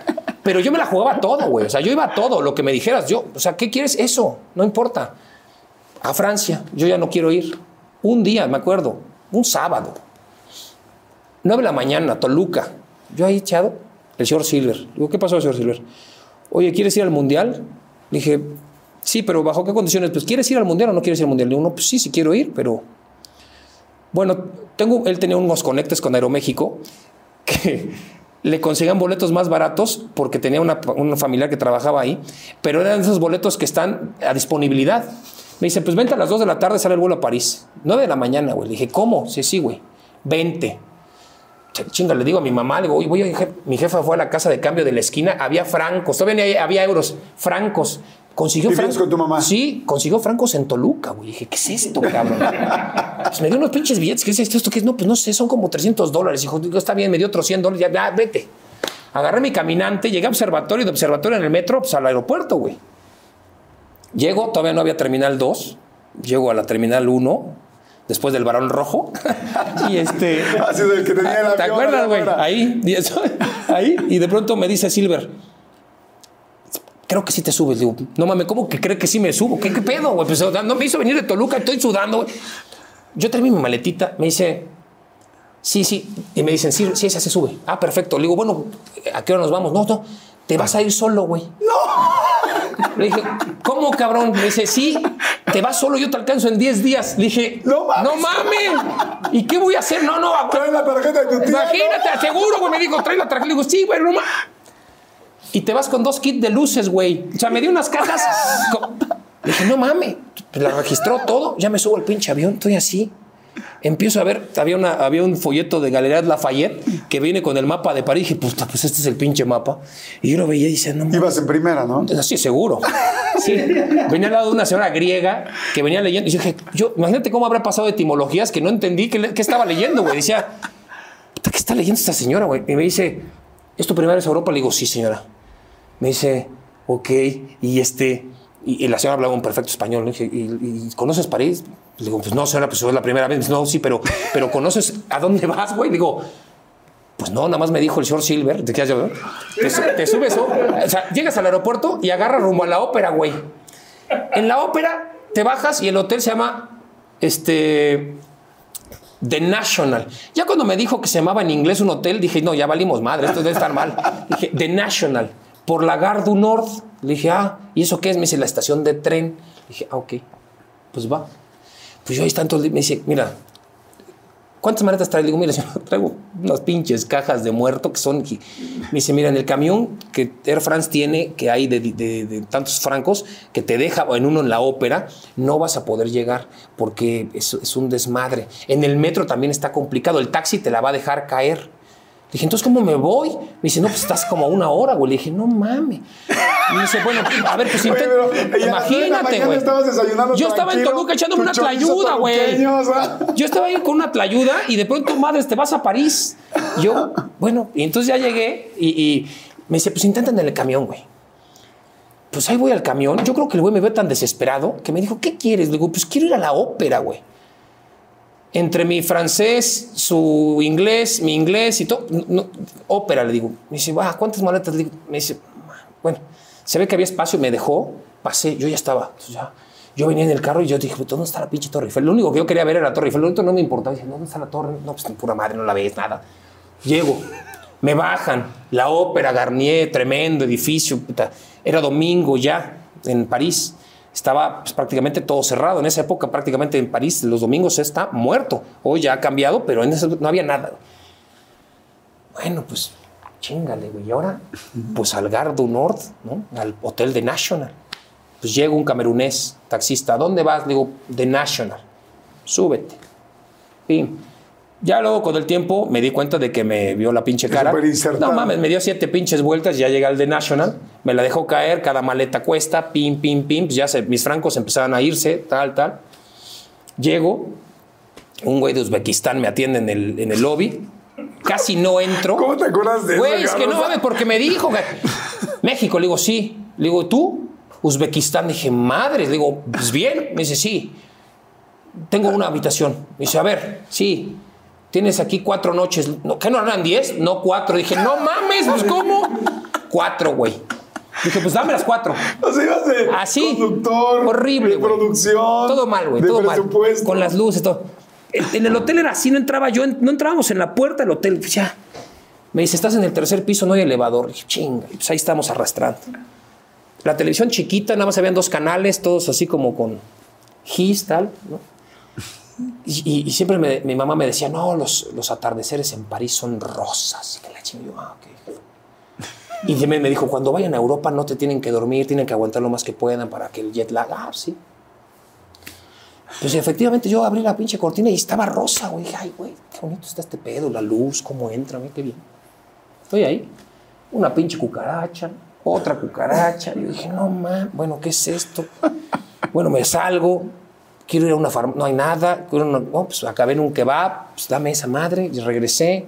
El barrio me dijeron, no, pues el barrio está medio bravo, ni salgas mucho. Dije, bueno, pues ya me volví a encerrar, dos canales, yo con los ojos entre que no, resistiendo, resistiendo, las cucarachas, las cucarachas me mantenían alerta, güey. Entonces yo decía, no, se va a en la maleta, güey, porque luego ya se me cucaracha todo y los hijos y tal. Dije, no, terrible, güey, terrible, fue terrible, güey. Entonces, de Los pronto- hijos de las cucarachas. Las cucarachas, güey, claro. Tú todavía no tenías No, hijos. no, no, los hijos de las cucarachas, güey. Se multiplican solas, cabrón. No, no, no. Yo estaba diciendo, güey, no ¿No mames, te esto. dan miedo las cucarachas mucho? Porque yo... pues, Me dan asco, güey, pero Sí, miedo. asco. O sea, dije, güey, ¿qué es esto, cabrón? Bueno, pues ya salí, güey. Este, me duermo, güey. Según yo dormí un chingo. Salgo, pinche cielo sigue estando rosa. Dije, no mames, ya amaneció, güey. Voy al lobby y le digo al de Uzbekistán, le digo, ¿qué onda, cabrón? Ya, ya. Me dice, ¿qué horas son? Le digo, me dice, son las, son- me dice, son las nueve. Dije, no mames, las nueve de la mañana, toda madre, güey. Dice, no, las nueve de la noche del domingo, cabrón. O sea, Como era verano, seguía el sol. O sea, no, dormí cinco horas y entonces toda la pinche madrugada viendo cucarachas, contándolas. Hecho, o sea, estuve hecho una basura, me estuve cambiando. Luego el señor Silver llegó como tres días antes de lo previsto. Nos cambiamos a otro lado, dormí en el piso tres días porque pues, el cuarto era para dos y entramos cinco. Eh, persiguiendo jugadores en la Torre Eiffel cuando le iban a conocer porque nos echaban los, los policías para los entrenamientos, no podía entrar si no tenía acreditación no fue una experiencia nada agradable. Y bueno, yo a los, en los octavos de final le dije al señor Silver, ¿sabe qué? Este, mi teníamos chance de entrar a la, a la sala de prensa hasta antes de que empezara el Mundial, porque después sin acreditación, tenías un day pass, pero no podías entrar sin acreditación después. Ahí fue donde vi al señor Jaramillo y le dije, oiga, me gustaría, acabando el Mundial, este, pues, ver si hay pues, opción de entrar a Azteca o tener una entrevista con José Ramón. Y él fue el que la, me la consiguió. Llegando a los 15 días del Mundial que acabó, eh, fui a Azteca y llegué un día a mi casa, iba yo a asesorías de tesis a México, ya estaba viviendo otra vez en Toluca. Y Sin cucarachas. sin cucarachas, gracias a Dios no vino ninguna, güey, le sangoloteé así la maleta. Ahora, y en Colombia era una cucaracha francesa. Sí. No es, no es cualquier cosa. Voilà. Ah. Magnifique. Le cucaraché. Sí. Y No, entonces- cállate la boca. Y entonces pasan los 15 días. Veo a Jaramillo en la radio donde yo trabajaba, él pasó, me le salgo, le digo, ¿qué pasó, señor mío? Yo te marco, dije, puta, ya valió. Y al otro día, ya regresando de México de una asesoría de tesis, eh, recibo en la contestadora que tenía mamá ahí en su casa, eh, oye, pues preséntate hoy en Azteca 8 de la noche. Le dije, no mames, son las 8 de la noche de hoy, ya no llegué, pues le marqué, dame un segundo, me dijo, ve con Valdés al otro día. Y un 30 de julio fui al canal del 98 y entré, y yo voy a cumplir 25 años ahí. No. Y ahí conociste a José Ramón. El primer día que entré, ¿Cómo fue así el primer contacto? el primer contacto, pues básicamente fue, yo llego a la oficina eh, de deportes, Emma, su secretaria, me ve y me dice, ¿y tú quién eres? Le digo, pues vengo con el señor Valdés, me mandó el señor Jaramillo a ver al señor Valdés, que es otro productor. Yo no sabía quién era Valdés, no tenía una imagen de él ni nada. Eh, bueno, me dijo, pues, espérate ahí. Pues me hicieron pasar dos horas ahí esperando. Luego yo me enteré que Valdés estaba atrás de Emma todo el tiempo que yo estuve, pero me hicieron como que derecho de piso, güey, tú te callas y te esperas. Y en ese lapso salió José Ramón de su oficina y le pidió un café a Emma, ¿no? Le dijo, Emma, mi café. Y dice, ¿qué? Ah, sí, cierto. Emma, mi dijo, café. No, mi café, Emma. Y me volteaba y dice, ¿y usted quién es? Dije, no, pues yo soy Martinoli. Ah, usted es el amigo de Jaramillo. Dije, no, pues no soy amigo, pero lo conozco. Ah, ¿y usted qué hace? Le digo, no, pues yo narro fútbol, llevo cinco años. Ah, usted narra. Le digo, sí, yo narro ahí en la radio. usted es un pendejo. Y yo le dije, pues ahí sí, la verdad, siempre digo, no, ay, no mames, me detectó en chinga, güey. O sea, qué capacidad de. No mames, este güey es un visionario, cabrón. Qué genio de güey. Usted es un pendejo. Este es un pendejo. A ver, venga por acá, Valdés, este pendejo que dice que narra. Valdés, está- tú, tú el tiempo estuvo ahí atrás. Yo me pude haber evitado la mentada de madre José Ramón, pero estaba ahí atrás, pero Emma no quiso. Bueno, pues ya. Sí, señor, dígame, ¿qué pasó? No, pues este pendejo que dice que narra, que no sé qué. A ver, atiéndelo. Y me meto un zape y se va, güey. No. Sí, estaba feliz, güey. O sea, luego me di cuenta al mes de que José Ramón ese día estaba feliz. Porque cuando estaba encabronado, pues era otra cosa. No. ese día estaba feliz. Y pues le caí muy bien, güey. No manches, yo Así. hubiera creído que. No, no, yo también pensaba lo contrario, pero no. Ya cuando entré a trabajar me di cuenta de que había entrado yo con el pie derecho, de vena. Y bueno, pues ahí em- hice un casting, me quedé un jueves, se fue. Me dijeron, vente el sábado, vamos a grabar un pequeño programa con Sandra Chaín, que hacía, ella después hacía este, eh, un programa de, de- de presentación de videos y todo esto en el canal. Y el domingo salimos al aire. O sea, yo llego un jueves y el domingo estaba al aire 15 minutos ahí en el canal, previo a un partido del mediodía. Ahí ya conocías a Luis García. ¿Era el momento donde lo entrevistabas o no? Yo entrevistaba a Luis cuando, cuando él estaba en el América, sobre todo. Yo iba para entrevistas que me pedían en Estados Unidos y Luis venía de Atlético de Madrid y salir en la revista Eres todos los, a cada rato y estar en Lazos de Amor, güey, y salir con Paco Stanley, cabrón, y con, en el calabozo y pues era un rockstar, güey, y andaba con las actrices y con la cantante de Timbiriche y con, no, era... Pues era un rockstar ese cabrón. ¿Cómo, ¿Y cómo reaccionaba No, pues me ninguneaba, güey. O sea, yo llegaba, oye, una entrevista para Estados Unidos, para los países. No, no, no, y se iba. O sea, nunca me dio una entrevista porque yo la necesitaba así.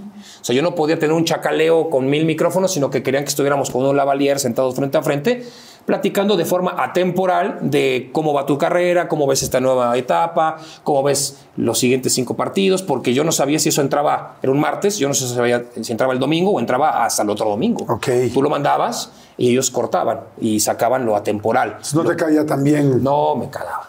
Sí, sí, me cagaba. No, Luis era insoportable. Porque aparte era estrella y era insoportable. Ya cuando entró al canal entró con mucha humildad. Lo trajo Marín y entró este, como el gato con botas, lo hemos siempre dicho. Así, viste los ojos cuando lo ponen así, así de, soy Luis García. Ay, todo déspota, antes eras y ahora vienes todo humilde. Claro, él incursionaba en un lugar donde él era un, Era era, nuevo, era un novato y no, no sabía, era un nuevo vestidor, era todo distinto. Pues tú cuando entras a un lugar generalmente Claro. eres mucho más, Sí, sí, sí. sí, es todo, todo te guardas, eres más hasta modoso y todo. Así entró este. ¿Y este cómo rumor. fue su primer encuentro otra vez ya ahora de cuando entró Azteca? Luis, Tú con él. sí, él, él, él, es, él, es, él es muy generoso en, en- en- cu- cuando tú te acercas a él, es muy, es- se, se lleva muy pesado de inmediato. Se llevaba con los camarógrafos, nos insultábamos, este, que tu mamá, que la otra, que ya sabes. Y, y- y Luis no tiene filtro, es un tipo así. se- es una cascada, güey. Ese güey es una, una ola, se te viene encima y viene completa, no tiene filtro y no, y no para. Y, y si tú te llevas con él pesado y tú, y tú entras en su juego, Luis pues, te quiere para toda la vida y tú estás ahí en el desmadre. Y con Luis pues teníamos eso de que él era una ultra figura que se empezaba a adentrar en este negocio en donde él quería, tenía muchas ganas de aprender cosas. Y tú ya tenías mucha experiencia. Nosotros ya teníamos, pues yo ya tenía más experiencia que él. Mm, Yo no fui jugador de fútbol profesional ni mucho menos, pero pues entendía mucho de lo que él hablaba de vestidor y cosas por el estilo. Y se fue dando una conexión en donde él, pues luego nos invitaba a su casa, que le llamamos el castillo de Grace, con ahí en el Pedregal, tenía una pinche casa que era, queríamos tirar desde, su balcón, queríamos hacer un tobogán para hacer una alberca. El güey dijo, hagan lo que quieran, estaba loco. Eh, eh, hacíamos reuniones a veces los viernes en su casa, puro club de Toby. Él ya estaba, una de sus múltiples separaciones, ya estaba separado, entonces ya tenemos la casa para nosotros. Eh, Faitelson se burlaba y le decía, "Esta- este lado, este, esta, de, de la sala, ¿esta parte es tuya o de ella? No, no sé, pendejo, pendejo gordo, ya sabes. Y, y así nos burlábamos de Luis. Claro, porque era muy de. Era- de era muy, brothers. muy pesado, Como sí. tú, pesado. Pesado, Donde pesado. todos estaban en ese Sí, rollo. o sea, ellos Alguna se vez se pelearon muy fuerte, ¿no? ¿Quién? Tú y Luis una vez sí tuvieron una, Una, pelea. no, no, hemos discutido un par de veces, pero lo arreglamos en, en- en cinco minutos se arregla. Ok, o sea, pero nunca tuvieron una pelea fuerte así de. No, o sea, tuvimos una discusión en Buenos Aires porque él, él- fuimos a la Copa Libertadores que jugó el Cruz Azul contra Boca Juniors. Fuimos a la cobertura del evento, no lo íbamos a transmitir en televisión, pero sí en radio, en Radio Red. Y bueno, pues fuimos a ser protagonistas y Luis quería impregnarse de la vida de un reportero. Tenía, te digo, estaba como muy ávido de, De aprender. de aprender. Entonces le dije, mira Luis, pues a las 9 de la mañana vamos a la- al, al entrenamiento de Boca. A las 11 de la mañana estamos en el eh, Hotel de Cruz Azul porque hay una conferencia. A la 1 de la tarde se presentan los árbitros y la Conmebol presenta el juego y los- el tema de seguridad que habrá desplazado en el estadio. A las 3 de la tarde tú quieres ir a comprar chamarras porque pues, quieres chamarras de piel para tu novia, no sé qué, pues fuimos, teníamos que ir, a- quería baratas y buenas, pues entonces tenemos que ir, a- tenemos que ir lejos, no al turístico. Luego quieres ir a tragar, cabrón. Y luego quieres ir a que tenemos que hacer enlace para protagonistas afuera del estadio de Boca. Y luego quieres ir a comer. Y luego quieres esto. Le digo, perfecto, lo vamos a ir cerrando. Empezamos, pero pues yo entre los lapsos entre que empieza una conferencia y no, entre que te da la entrevista y no, entre que pasas horas nalga y no, pues yo iba a un kiosco y me chingaba un chocolate, iba y me tomaba un agua, iba y unas papas, iba llenando el pinche estómago porque no sabía cuándo iba a comer, porque estoy chambeando.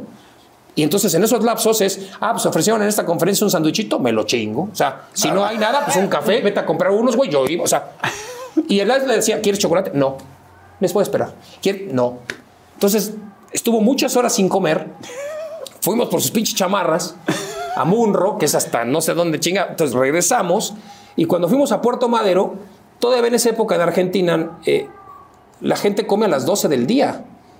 A las 2 de la tarde las parrillas ya están abajo, o sea, ya nadie come después de esa hora. La gente ya se espera hasta las 8 o 9 de la noche para la cena larga y la sobrecopa y la sobremesa y la sobre todo.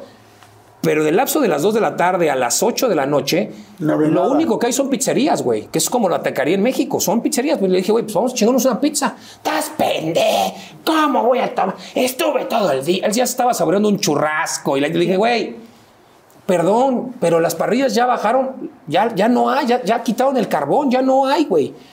No, te sientes el dueño de pende. Le digo, Luis, te lo dije, te ofrecí para que no tuvieras hambre 20 veces. Se le chocolate. Chocolate. O sea, todo. cafecito, papas, galletas. Hasta la canasta básica. Todo, la canasta básica del reportero, güey. Que si no sabes qué, no vas a comer, güey. Pero él, decía, no, cabrón, pendejo, tú. dije, Luis, es que, es que, es que él estaba acostumbrado a que tu cuarto, su llave, a las 8 desayuno, che este, tu, tu boleto de avión. Pues el jugador es así, güey. El reportero no. Tú estás a expensas de lo que a la hora que quiera el entrenador, salir, dar la entrevista, cómo vienes. Claro, estaba del otro lado. Si te prometieron o no la entrevista, si empieza a puntuar la conferencia, hay que hacer el enlace sí o sí a las 2 de la tarde porque es para, era a las 5 de allá, a las 5 de la tarde teníamos que ir a hacer el enlace para las 2 de, de México. Muchas cosas que Luis no entendió y se me puso bien pinche loco. Por suerte, Faitelson había estado antes, porque no fue por chamarras, en una parrilla. Y lo vimos así a la distancia y digo, ¡ay, está el gordo! Él nos dio poco de sus viandas. O sea, había todavía unas ensaladas y nos dijeron, pues tenemos unas empanadas. ¿Quieres? Le digo, sí, dame las empanadas. Pinches empanadas, está. Y Fighters tenía un pedazo de carne, ya se la di a Luis y ya estaba más calma. Ya después ya me vino a ofrecer disculpas. Digo, güey, me volví loco. Le digo, no, sí, sí, sí, estás cabrón. Pero así es, así es Luis. Pero además esas cosas son las que hacen las grandes amistades. Así es. Pero cuando pasas eso y entiendes, y sobre todo si alguien de cualquiera de los dos ofrece una disculpa, dice algo tal, pues más... Con, Luis hemos sabido que somos mucho más fuertes eh, juntos que, que separados. Y por... The longest field goal ever attempted is 76 yards. The longest field goal ever missed? Also 76 yards. Why bring this up? Because knowing your limits matters, both when you're kicking a field goal and when you gamble. Betting more than you're comfortable with is like trying a 70 yard field goal. It probably won't go well. So set a limit when you gamble and stick to it. Want more helpful tips like this? Go to keepitfunohio.com for games, quizzes, and lots of ways to keep your gambling from getting out of hand. Algunos les gusta hacer limpieza profunda cada sábado por la mañana. Yo prefiero hacer un poquito cada día y mantener las cosas frescas con Lysol. Las toallitas desinfectantes de Lysol hacen súper conveniente limpiar superficies como controles remotos, tabletas, celulares y más, eliminando el 99.9% de virus y bacterias. No solo limpies, limpia con Lysol. Consecuencias si tenemos una diferencia, la más mínima que sea, y sentimos que puede haber una que se puede incrementar de la nada algo que no tendría que ser, de inmediato le digo, a ver, güey, ¿tienes cinco minutos? Sí a ver, este pedo es así, tata, o él. Y en, tres minutos, perfecto, perfecto, y se acabó. ¿Hoy es de tus mejores amigos? En realidad, Luis y yo no somos amigos, somos grandes socios y somos, digamos, somos supercuates del trabajo. Luis y yo no nos frecuentamos fuera del trabajo. no se van a hacer nada. Es que nos vemos tanto, güey, que hay un momento en que ya no nos queremos ver. Claro. Entonces, eh, cuando, nos, cuando nos vemos, y vamos a comer, nos divertimos como si nunca nos hubiéramos visto y decimos las mismas pendejadas de siempre y nos reímos mucho y nos divertimos y, entre nosotros nos tiramos carrilla, el otro y el que se mete y buscamos hacer eso. Pero en cuanto acabamos de un avión en el aeropuerto de la Ciudad de México, agarro mi maleta. Nos vemos, güey, cuídate. Y cuídate. Hasta el próximo llamado. O sea, a- a- con Luis somos. Muy pocas veces tenemos algún. Por ejemplo, yo fui a, a la primera comunión de sus hijos. Nos invitó y fuimos. Pero yo fue mi boda, él, por ejemplo. Yo fui a su, a su tercer boda. La segunda no fui porque estaba chambeando. En la primera todavía no lo conocía, entonces no, no, no me invitó. Pero, pero sí, no, tratamos de frecuentarnos en algunas condiciones sociales, pero si hoy de pronto acabamos aquí, oye, güey, le hablamos a Luis para que venga a comer, no viene ni en pedo, güey. Oye, y, y lo que yo me quedé impresionado fue cómo empezó, o sea, esa, esa mancuerna y esa dupla eh, tuya y de Luis, y de repente empieza el éxito, el éxito que ya tenías, pero además esta mancuerna fue, fue ha sido y es una locura. Sí, nos, ha ido bien. eh, todo más o menos empezó cuando a José Ramón lo empezaron a presionar los, los directivos del canal con respecto a los ratings, que antes no les hacían caso, pero que de pronto, pues para vender más o más caro, pues tienes que mostrar que tus programas son, que se ven más. Es pues, algo muy evidente dentro de las televisoras. Es, es algo que las televisoras de- en algún lado del mundo inventaron pues, para vender más caro un producto a una marca. Tampoco hay que encontrar mucho el hilo negro en la situación. Bueno, José Ramón lo empezaron a presionar. José Ramón tenía un, un estilo extremadamente duro, rígido, de investigación, eh, de cero risa, de cero. No, era, Sí, era un como- tema muy serio. Viendo ¿no? el deporte con mucha seriedad y mucha Es profundidad. correcto. Todos ahí, los que estuvimos ahí, estábamos totalmente permeados por esa situación y sabíamos cómo era y estábamos convencidos. Yo por eso, yo el día que quise trabajar con José Ramón era porque yo lo admiraba a él desde que trabajaba a él como en Imevisi- Imevisión y veía los partidos del fútbol italiano que me gustaba mucho y lo hacían los domingos en la mañana y veía Deporte B, que era también pues una marca registrada muy fuerte de un canal que pertenecía al gobierno, ¿no? Y que era pues el digamos el, único competidor de un emporio gigantesco como es Televisa y bueno, pues a mí me gustaba mucho el estilo José Ramón, contestatario, este agresivo y bueno, pues yo por eso trabajaba ahí por él, porque yo quería trabajar con él y bueno, tuve la opción de poder entrar. Hay mucha gente que no tiene la opción de poder entrar donde quiere y a mí me pasó. Y bueno, pues José Ramón en 2005, con la presión altísima de que los ratings, sobre todo de los partidos de la selección, que ya protagonistas eh, ya no era tan fuerte como antes, eh, Televisa nos abrumó con el tema de que José Ramón encontró ese guiño distinto al, al deporte, metiendo al señor Bustamante para que diera eh, Que el humor. un, un toque de humor. Funcionó mucho tiempo, pero hubo un momento en que cuando pues, Televisa se decidió, metió a cinco, a Sí, seis. sí. Entonces dejó de ser un programa de deportes para ser un programa de comedia con deportes. Y Azteca buscó hacer lo propio, pero a nosotros no, ya no nos alcanzaba porque teníamos al Wiri Wiri, que era el ícono, pero que él te decía, yo tengo un sketch, dos, no puedo tener siete, güey. ¿No? Y acá entraba Derbez, y entraba Facundo, y entraba el Piripipi, y entraba ta, ta, ta, y, los mascabros. Y, Ahí, ahí íbamos nosotros. Yo, yo también Sí. fui al Mundial del 98. Era complicadísimo. Con, con Adal y con todo el equipo. Y éramos, exacto, como dices tú, éramos cinco grupos de humor, de entretenimiento. complejísimo poder competir contra eso cuando ya Televisa tiene un es es una potencia en el entretenimiento, en las novelas, en- Claro. en, en hacer eh, comedia, en generar programas misceláneos. Es una potencia, güey. Y acá nosotros éramos, pues, somos los que medio transmitimos partidos con el Wiri Wiri, que es un fenómeno, güey. Pero cuando te tiran la ola encima, eh, ya empezó la presión de, bueno, ¿y los ratings, cabrón? ¿Qué pasó? Eso empezó desde Atenas. En Atenas fue la primera vez que yo vi que tuviéramos un monitor en el máster de nosotros, en el, en el IBC, el aire de Televisa. Eso no pasaba antes, no teníamos el aire, no seguíamos a nadie. Era la escaleta de nosotros y jugamos. Y en 2004 ya estaba la, la pantalla, entonces entraba Derbez, vas. Y ya no respetábamos nosotros nuestro propio estilo. Entonces José Ramón sintió un poco la presión de lo que se le venía encima y un día me dijo, oye, necesitamos competir contra el perro Bermúdez en los partidos de fútbol. Necesito que digas pendejadas, pero no copies. Y fue ahí donde le dije, pues va, me la jugué, como me la he jugado siempre. Dije, si usted quiere que haga eso, voy. Además era tu estilo, o sea, Yo- tu, tu- tu yo- forma de ser era, yo era así, irreverente, pero no al aire. cuidabas. Al aire yo era, aire. serio. Sí, tenía algunos gaxi, pero era serio. Porque era con José Ramón, pues no, no podía yo ir en contra. No, cállate, ven, ¿qué estás diciendo? Y, Pues no. Él de pronto cuando me empezó a soltar me decía, no grites, no grites. Le dije, me está usted pidiendo que diga cosas y que luego no quiere que grite. Oh, es que, carajo, en los partidos del Cruz Azul, le dije, güey, él, él estaba al lado en el palco y yo, y ¡ay! Dice, oh, carajo, Martinoli, no grites. Dije, señor, no me chingue, güey. Usted me pide una cosa y luego no. No, bueno, em- empezó a soltar y con Luis ya hacíamos partidos desde el 2000, pues desde el 2001 ya hacíamos partidos con Luis y poco a poco se fue fortaleciendo la pareja, a él le gusta mucho el desmadre. Mario San Román, que era director de- de- en ese momento del canal, un día me dijo, ¿tú te diviertes en los partidos? Pues te viene el director del canal, le dices que sí, me dice, no me mientas. Dije, bueno, pues es que también no puedo divertirme mucho porque hay Sí, una escuela aquí, la respetamos la, imagen de José Ramón. Me dice, empieza a divertir, güey, porque si no te la pasas bien tú, no, no, no se la va a pasar bien la gente. Y esa fue la visión que tuvieron ellos, tanto José Ramón como San Román. Y a partir de ahí, pues yo empecé a decir barbaridad y media.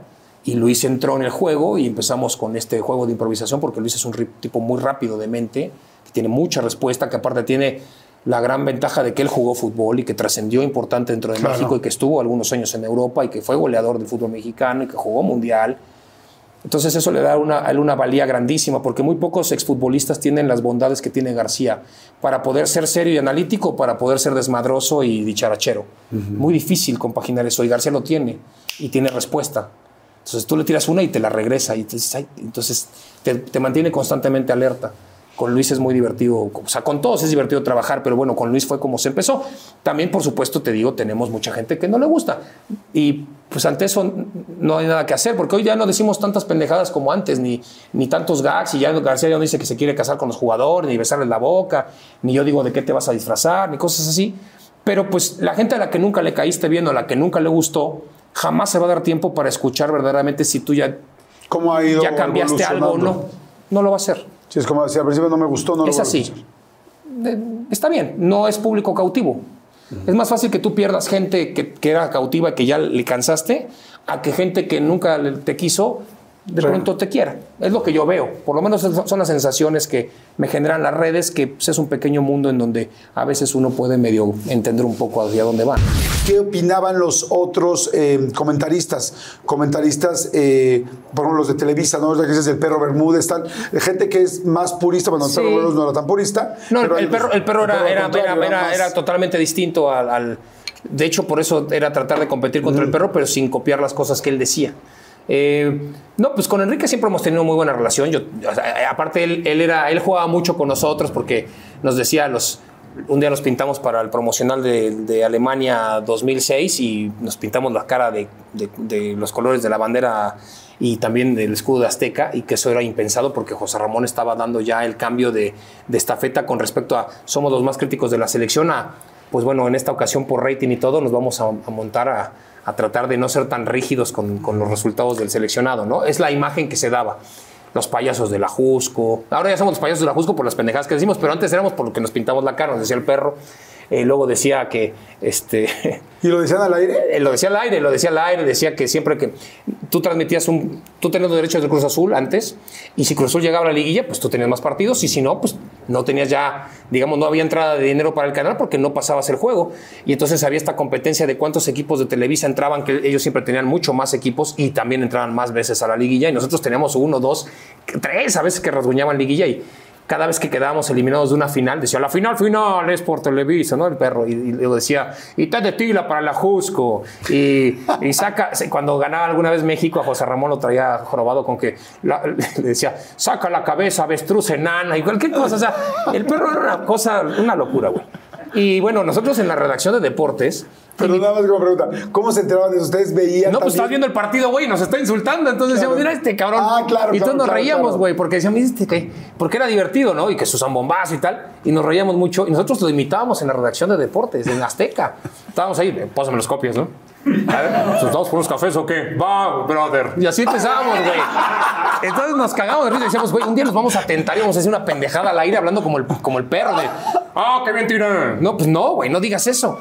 Entonces, este, nos reíamos mucho y, porque nos caía muy bien. Y los demás eran de otro corte, o sea, la mayoría de los comentaristas de Televisa siempre han sido de un corte pues mucho más, eh, digamos, positivo hacia todo lo que rodea el deporte y el fútbol mexicano estrictamente, tanto selección como clubes. Eh, no puedo decir que todos, pero hay una, hay una tendencia muy marcada en que nosotros somos los, los de la escuela mala y negativa y ellos son los de los de la escuela positiva, ¿no? De lo- los comentarios. Pues está clarísimo que las veces que han podido nos han querido reventar diciendo que somos unos pinches payasos y que somos poco serios y que nos burlamos de la gente y que agredimos al fútbol y que denigramos la profesión. Y, entre ellos, eh, algunos paleros que tienen en el Twitter y cosas por el estilo que suceden. Con lo cual no vas a cambiar su, su posición y su postura y, y, ¿no? Oye, amigo, ahorita que estás hablando de lo de, de la selección, eh, fue impactante este momento de cuando el Piojo Herrera se enojó, que se encontraron en el, En aeropuerto. en el aeropuerto y se te dejó ir. Sí. Y, y- y su hija con, con Luis García.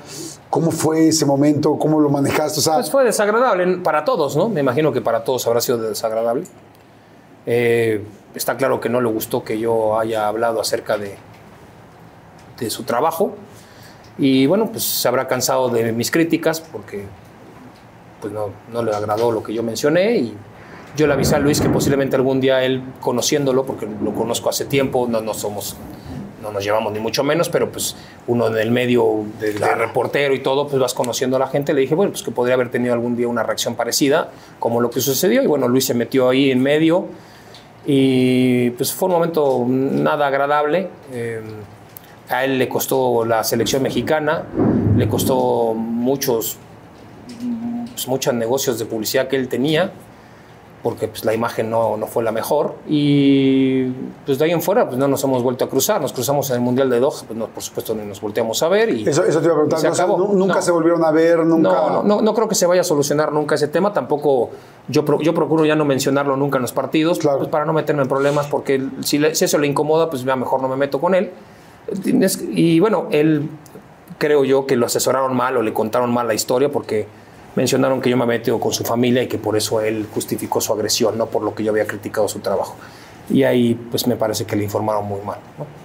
En el fútbol de repente puede haber línea con los comentaristas, digo, porque ya todo el fútbol es otra, todo un tema gigantesco, pero de, oigan, vamos a apoyar mucho a la selección, vamos a levantar a tal equipo, o vamos a hablar bien del Cruz Azul, o vamos a hablar mal del América, o muy bien del América esta vez. Pues yo, el único mensaje que yo recibí en alguna ocasión fue cuando José Ramón se pintó la cara y no nos, no nos dijo nada.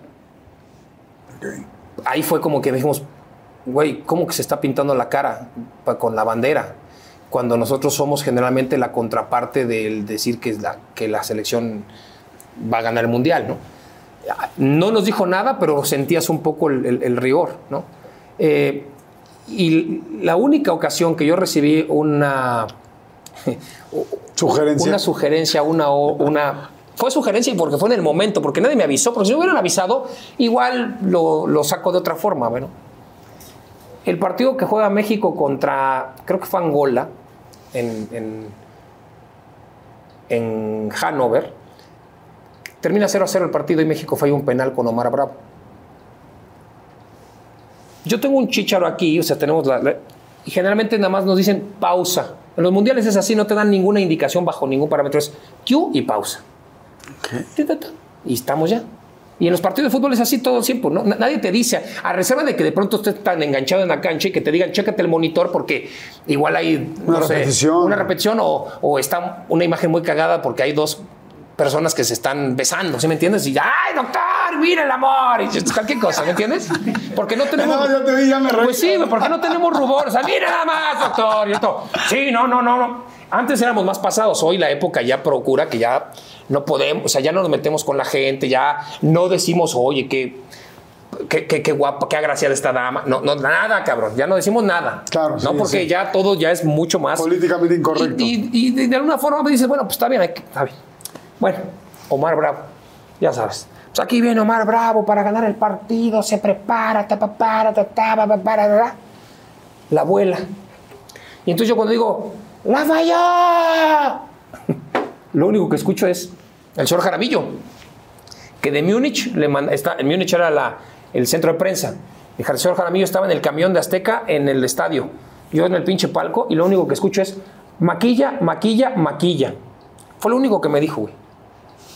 O sea, es la gente, te lo digo porque algunos amigos que estaban trabajando en Coca-Cola estaban viendo el partido con nosotros, pues falla el penal bravo, la gente lo primero que dice es "Ah, pero mentadas de madre, Claro. no mames, entonces dicen, a ver qué va a decir este pende. Yo, pues ya sabes, yo iba a decir, infame, o sea, cualquier cosa. y me dicen maquilla, maquilla, cuando yo estoy, ¡la falló! Maquilla, maquilla, falló. Pero hay que tener los pantalones para ponerse en un manchón penal y tirarlo en la Copa del Mundo. Le empecé a tratar de dar la vuelta al, más estilo puro Televisa, así, güey. Dije, cabrón, ¿cómo le hago? Pues como los televisos, güey. No, cabrón, pues hay que tirar ahí porque hay que tener pantalones. Pues no es tan fácil, ¿no? Entonces, fue la única vez. Ok, sí, pero en general se puede decir cualquier, No, cualquier, cosa. lo que yo quiera y lo que yo diga, lo que yo piense, lo que yo desee. Luego dicen, no, es que te manda el señor Salinas. No. Yo el señor Salinas lo veo una vez al año y es en la, en la cena de Navidad que él nos, nos, nos ofrece. Y cuando cruzas con él, platicas un minuto o dos muy bien y se acabó la fiesta. O sea, está muy bien y platica con los demás y, y, y está divertido. Fuimos a su barco que nos invitó, que nos llamó mucho la atención, a su barcazo que tiene en Doha. Y ahí estuvimos muy amables. Y fue la vez que yo más platiqué con el señor Salinas. Estuvimos hablando de. Le preguntaba yo sobre petróleo, güey. Yo le hablo, o sea, ¿por qué? Pues, Sí, hablas de otras cosas. Claro, no le va a interesar. Oiga, ¿y, y qué onda con, con cómo ves al 9 de la selección? No más.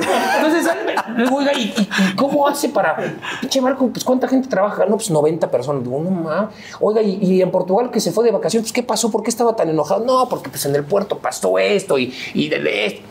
Esas cosas, o sea, era una entrevista mía hacia él. Entonces acá, no, ya tienen línea. Ese par de pendejos. O sea, el García y yo, ay, tienen línea. Porque decimos, no, pues por, co- corran a Coca, puta, ya lo corrieron, puta, ¿por qué lo corren? Pues si acaba de llegar, no, ya les dio línea, porque no quieren un mexicano. Luego llega Limi, no, pero ahora ya les dieron línea porque perdieron contra Qatar. Así, entonces la gente se imagina tantas cosas que cuando verdaderamente no hay, no hay, no hay mucho por detrás, ¿eh? sinceramente es, pues yo tengo un micrófono que pues por mi trayectoria me he ganado la oportunidad de estar todavía en ese lugar que sé que algún día ya no la voy a tener, porque el día que José Ramón Fernández se fue del canal, yo abrí los ojos así y dije, mocos, si a José Ramón, que es una institución en este canal y en la televisión mexicana, lo acaban de cepillar, pues ¿qué nos depara a nosotros, güey? Yo en cualquier, o sea, yo sé que yo tengo contrato hasta el próximo mundial, pero sé que en el, en el trayecto, antes o después, me pueden echar en cualquier momento. La tengo clara como si fuera el primer día.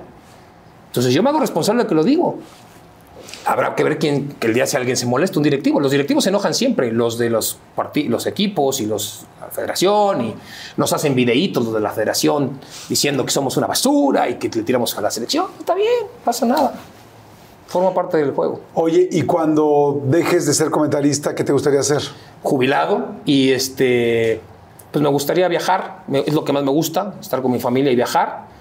Pues me gustaría estar en un lugar medianamente tranquilo, eh, darme mis lujitos de vez en cuando si tengo ganas de ir a ver algún partido de alta gama que, que me alcance para ir, pues ir. Y de lo demás, pues me gustaría ver si puedo diversificarme para tener algún negocio que me, que me dé todavía un, un colchón y que no me gaste lo mucho o poco que pueda ahorrar para pues, el futuro de mis hijas, ¿no? Claro. Es lo que me gustaría. Oye, ¿Cómo conociste a tu esposa? En el canal, en el canal, ella, ella entró a trabajar y pues varias veces pasaba por la redacción de deportes y pues yo la veía pasar y dije, caray, pues, ¿de dónde salió? Porque no, no, no la conozco. había visto. esta no la había visto.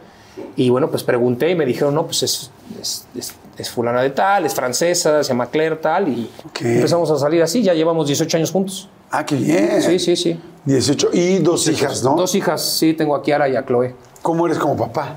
Soy muy exigente. Sí, soy muy soy soy alcahuetón en ciertas cosas, soy muy generoso, pero sí soy exigente, soy como me educaron a mí, o sea, sí eh, con el estudio y con la, ciertas cosas de disciplina, no, sí no las no las no las tolero, no las permito y Claire es igual. Somos muy parecidos en ese aspecto. de- dejamos que ellas hagan lo que quieran y que se desarrollen en lo que les gusta y que se ilusionen con cosas y tal, pero entendemos perfectamente cuáles son las reglas de convivencia tanto dentro de la, de la casa como de la escuela, como fuera de la casa con otras personas. O sea, ¿Qué, qué haces tú con tus hijas que no hacía tu papá contigo? Porque al principio me platicaste No, básicamente que- todo, güey. Menos ir al fútbol, todo. No, pues con mi papá mi relación era, pues ya llegó, ya se va y bueno, al fin vamos al fútbol, ¿no?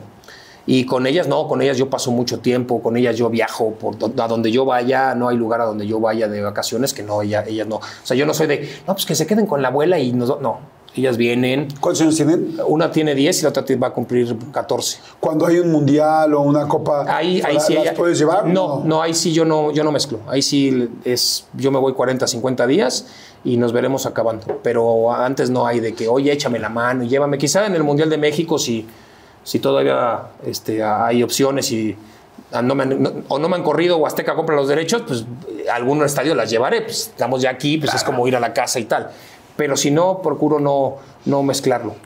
Oye, y si te tocara que tu hija, que si tuvieras un yerno hiper ultraamericanista, ¿sería divertido? Sería divertido. Primero me checaría a ver si no me roba la, la- la cartera. ¿no? Y luego, y luego ya le digo, pinche detector de metal en la casa. ¿No? Y ya, ya que pase. Y luego cuando se va, güey, porque luego también es el problema. ¿No? No es que tenga yo aquí como que cosas muy valiosas, pero pues igual al pinche florero se lo anda llevando. Entonces dije, no, no, pues está, claro que pueden hacer lo que quieran. Lo, lo otro es, de- puro diversión, ¿no? Es, es, pura, es puro juego. Pero sí, les digo, no, no, del América no, o sea, no, no, no me hagan eso, o sea, el América no. Es como, yo, soy de River porque mi papá me hizo de River, ¿no? Y pues yo soy de River y se acabó. Y yo soy del Toluca porque mi tío y mi abuelo, el hermano y mamá y el papá de mi mamá, me hicieron del Toluca. Entonces, del Toluca, ya, ya, llevemos la fiesta en paz. Es feo tener este, discusiones por un pinche equipo dentro de la casa. Y tengo la ventaja de que no les interesa el juego, entonces está muy bien. Oye, pues muchas gracias. Respeto mucho, eh, muchísimo de, de todas las cosas que, que te he aprendido, que te he escuchado, que ahora conozco más de todo esto. Pero hay algo que me, que me gusta mucho y es tu visión. O sea, me parece que eres muy visionario, que eres muy objetivo, que eres muy bueno para poner metas. Esa visión, esa claridad y ese poner de meta, eh, esas metas claras y llegar a ellas me encanta. Entonces, quiero que hagamos un ejercicio A muy, ver. muy sencillo de un, Venga. de un, de un detalle. Tengo una letra horrible, ¿hay que escribir? No. Ah, bendito. Este. Bendito, bendito. Quiero, mira, tengo, tengo aquí un algo que te quiero A ver. regalar que está interesante, yo creo que para tu mujer, para, para tus hijas, pero sobre todo para ti. Es un pequeño cofre. Sí. Y este cofre dice aquí, ábrase en julio del 2033. Perfecto. Cristian Martinoli. Espero llegar, eh, güey, pues no, yo Claro. pienso que voy a morir joven, ¿eh? No, hombre, Está bien, está bien. Claro que vas a llegar, por Muy supuesto bien. que vas a llegar.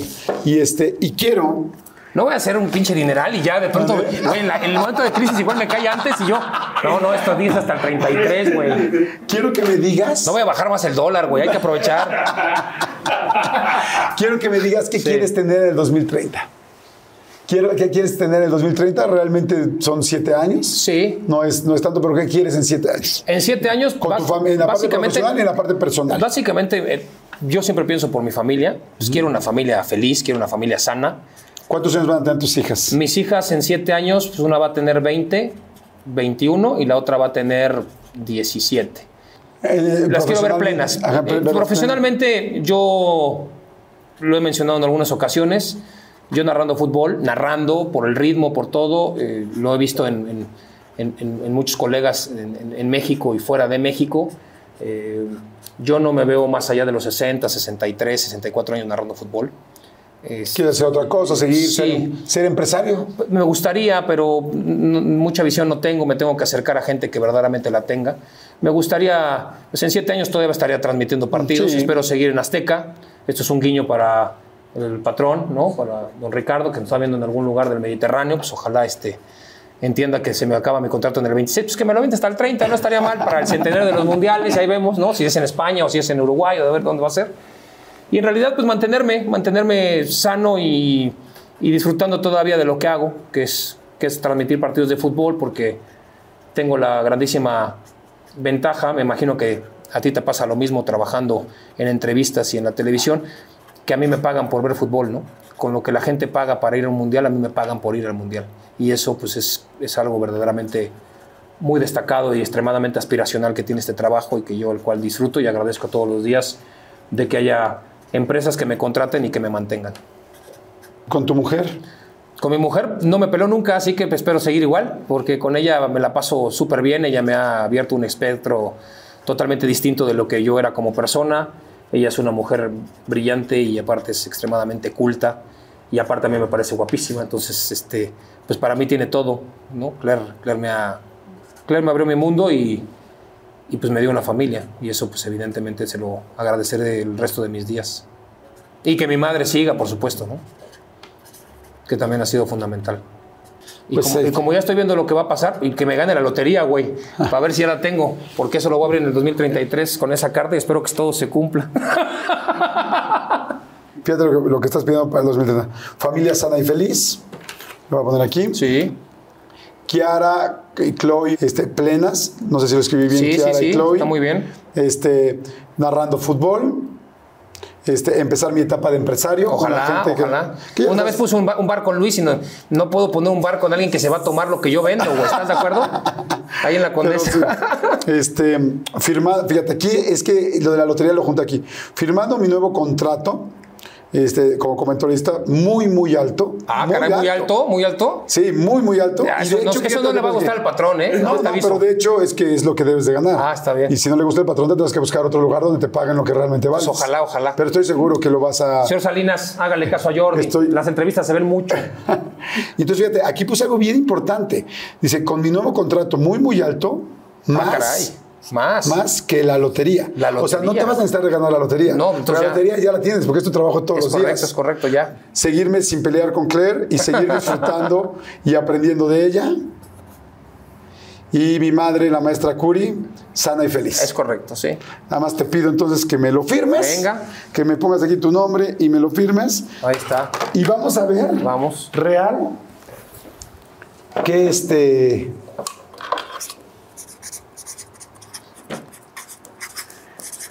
Ahí está. Cristian Martinoli. Ahí está tu firma. Este sí me lo quedo porque lo utilizamos. Ah, muy bien. Madre santa, muy bien. Mira, lo voy a poner así para Está que. muy bien, está muy bien. Y te voy a pedir. Aquí está la placa, ¿eh? la placa para Ahí que, está, ahí para está, que la para que vean. se vea. Ahorita vamos a hacer nuestra protección, porque no soy tonto y sé que no va a salir bien aquí. Un patito, un patito, que le hagan un patito porque si no. Y te voy a pedir que la metas, Muy bien. la cierres. Mira, candado como, como si estuviéramos en París, en los puentes. Claro, ¿viste? exactamente. No, no, no, no, no. Y de hecho te traje un baúl italiano por el nombre. Be- Bellísimo. Exactamente, bellísimo, con, el, con la madera de, de Mendoza. de Mendoza, Argentina. Ah, mira, muy bien, Pero los bien. cerrajes son completamente mexicanos. O sea, está todo bien. O sea, viene, viene de un viñedo, pero italiano, con herraje mexicano, está perfecto. Exactamente. Esto me imagino que es plata de Tasco. ¿no? Es plata de Sí, es lo Tasco, que creo, es lo que exactamente. creo. Oye, este, Cristian, ábrelo. Ábrelo en el 2030. Ahí está exactamente cuándo es. Muchas gracias. Y si puedes y te late, me echas una marcada para ver de estos nueve puntos. Espero que todavía nos hable, ¿no? Porque estás intratable. ¿Quién sabe para eso entonces? Igual ya estás en Aruba, güey. Yo qué sé, ¿estás de acuerdo? Uno nunca sabe. Espero sí estar en Aruba y Sí. hablarte más que nunca. No, pues sí te mandamos. No y sé. que vayamos en nuestros barcos. Por ahí es un, por ahí es un holograma ya que ahora con la tecnología ya aparece aquí ya, y ya sale y todo, pues ya no sé. Pues, pues, igual se nos, se nos facilita, tienes toda la razón. Oye, Yo te Martín, agradezco gracias. mucho la, la invitación, la pasé muy bien, te agradezco mucho este espacio. Eh, cuando me marcaron, pues, evidentemente yo no, no dudé en venir. Eh, sé la trascendencia que tienen tus entrevistas, sé la gente que ha estado acá, sé de tu trayectoria, te sigo desde que estabas en otro rollo. Eh, yo veía mucho los monólogos de, ¿De Adal? de Adal, seguía también mucho cómo trabajabas tú al lado de él, porque no, no, es, no es sencillo eh, trascender cuando hay una personalidad tan fuerte como la era la de Adal en ese momento y que hoy tú has sobrellevado todo eso a un, a un máximo impresionante y que eres una autoridad dentro del mundo del espectáculo y del entretenimiento y pues es una, estoy muy agradecido de estar aquí. Te- Gracias. eh, No, no es muy común que, que gente que trabajamos en Azteca nos tomen en cuenta, pero yo te agradezco muchísimo. No, yo tomo en cuenta, en Azteca hay cosas fantásticas, gente increíble, programas fantásticos en todas las televisoras, este, y hay mucha gente que inclusive todavía no tiene una oportunidad de una network así, y son gente que va a estar aquí sentada. Ojalá, Así ojalá que así sea. Muchas gracias. A ti. Y gracias, amigo, que Gracias, te siga viendo Igual, increíble. a ti también, que Gracias. muy bien, muchas gracias. Nos Saludos. vemos, nos vemos en la siguiente, espero que les haya gustado. La próxima va a ser mejor. compártanla, por favor. Si les gusta, compártanla. Vayan a la siguiente. Denle, estamos a un clic de distancia. Y gracias por estar siempre pendientes a la hora que sea, lo que sea. Y como nos estemos acompañando, gracias por utilizar esta opción. Chao.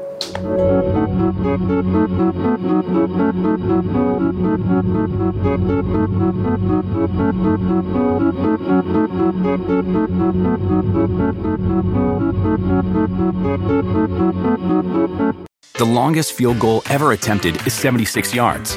The longest field goal ever missed? Also 76 yards. Why bring this up?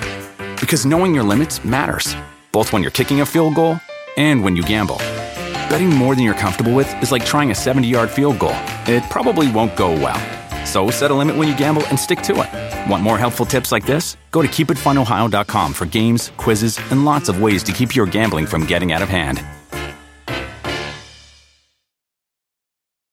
Algunos les gusta hacer limpieza profunda cada sábado por la mañana. Yo prefiero hacer un poquito cada día y mantener las cosas frescas con Lysol. El limpiador de inodoros de Lysol ofrece una limpieza 2 en 1 al desinfectar el inodoro y el cepillo y eliminar el 99.9% de virus y bacterias. No solo limpies, limpia con Lysol.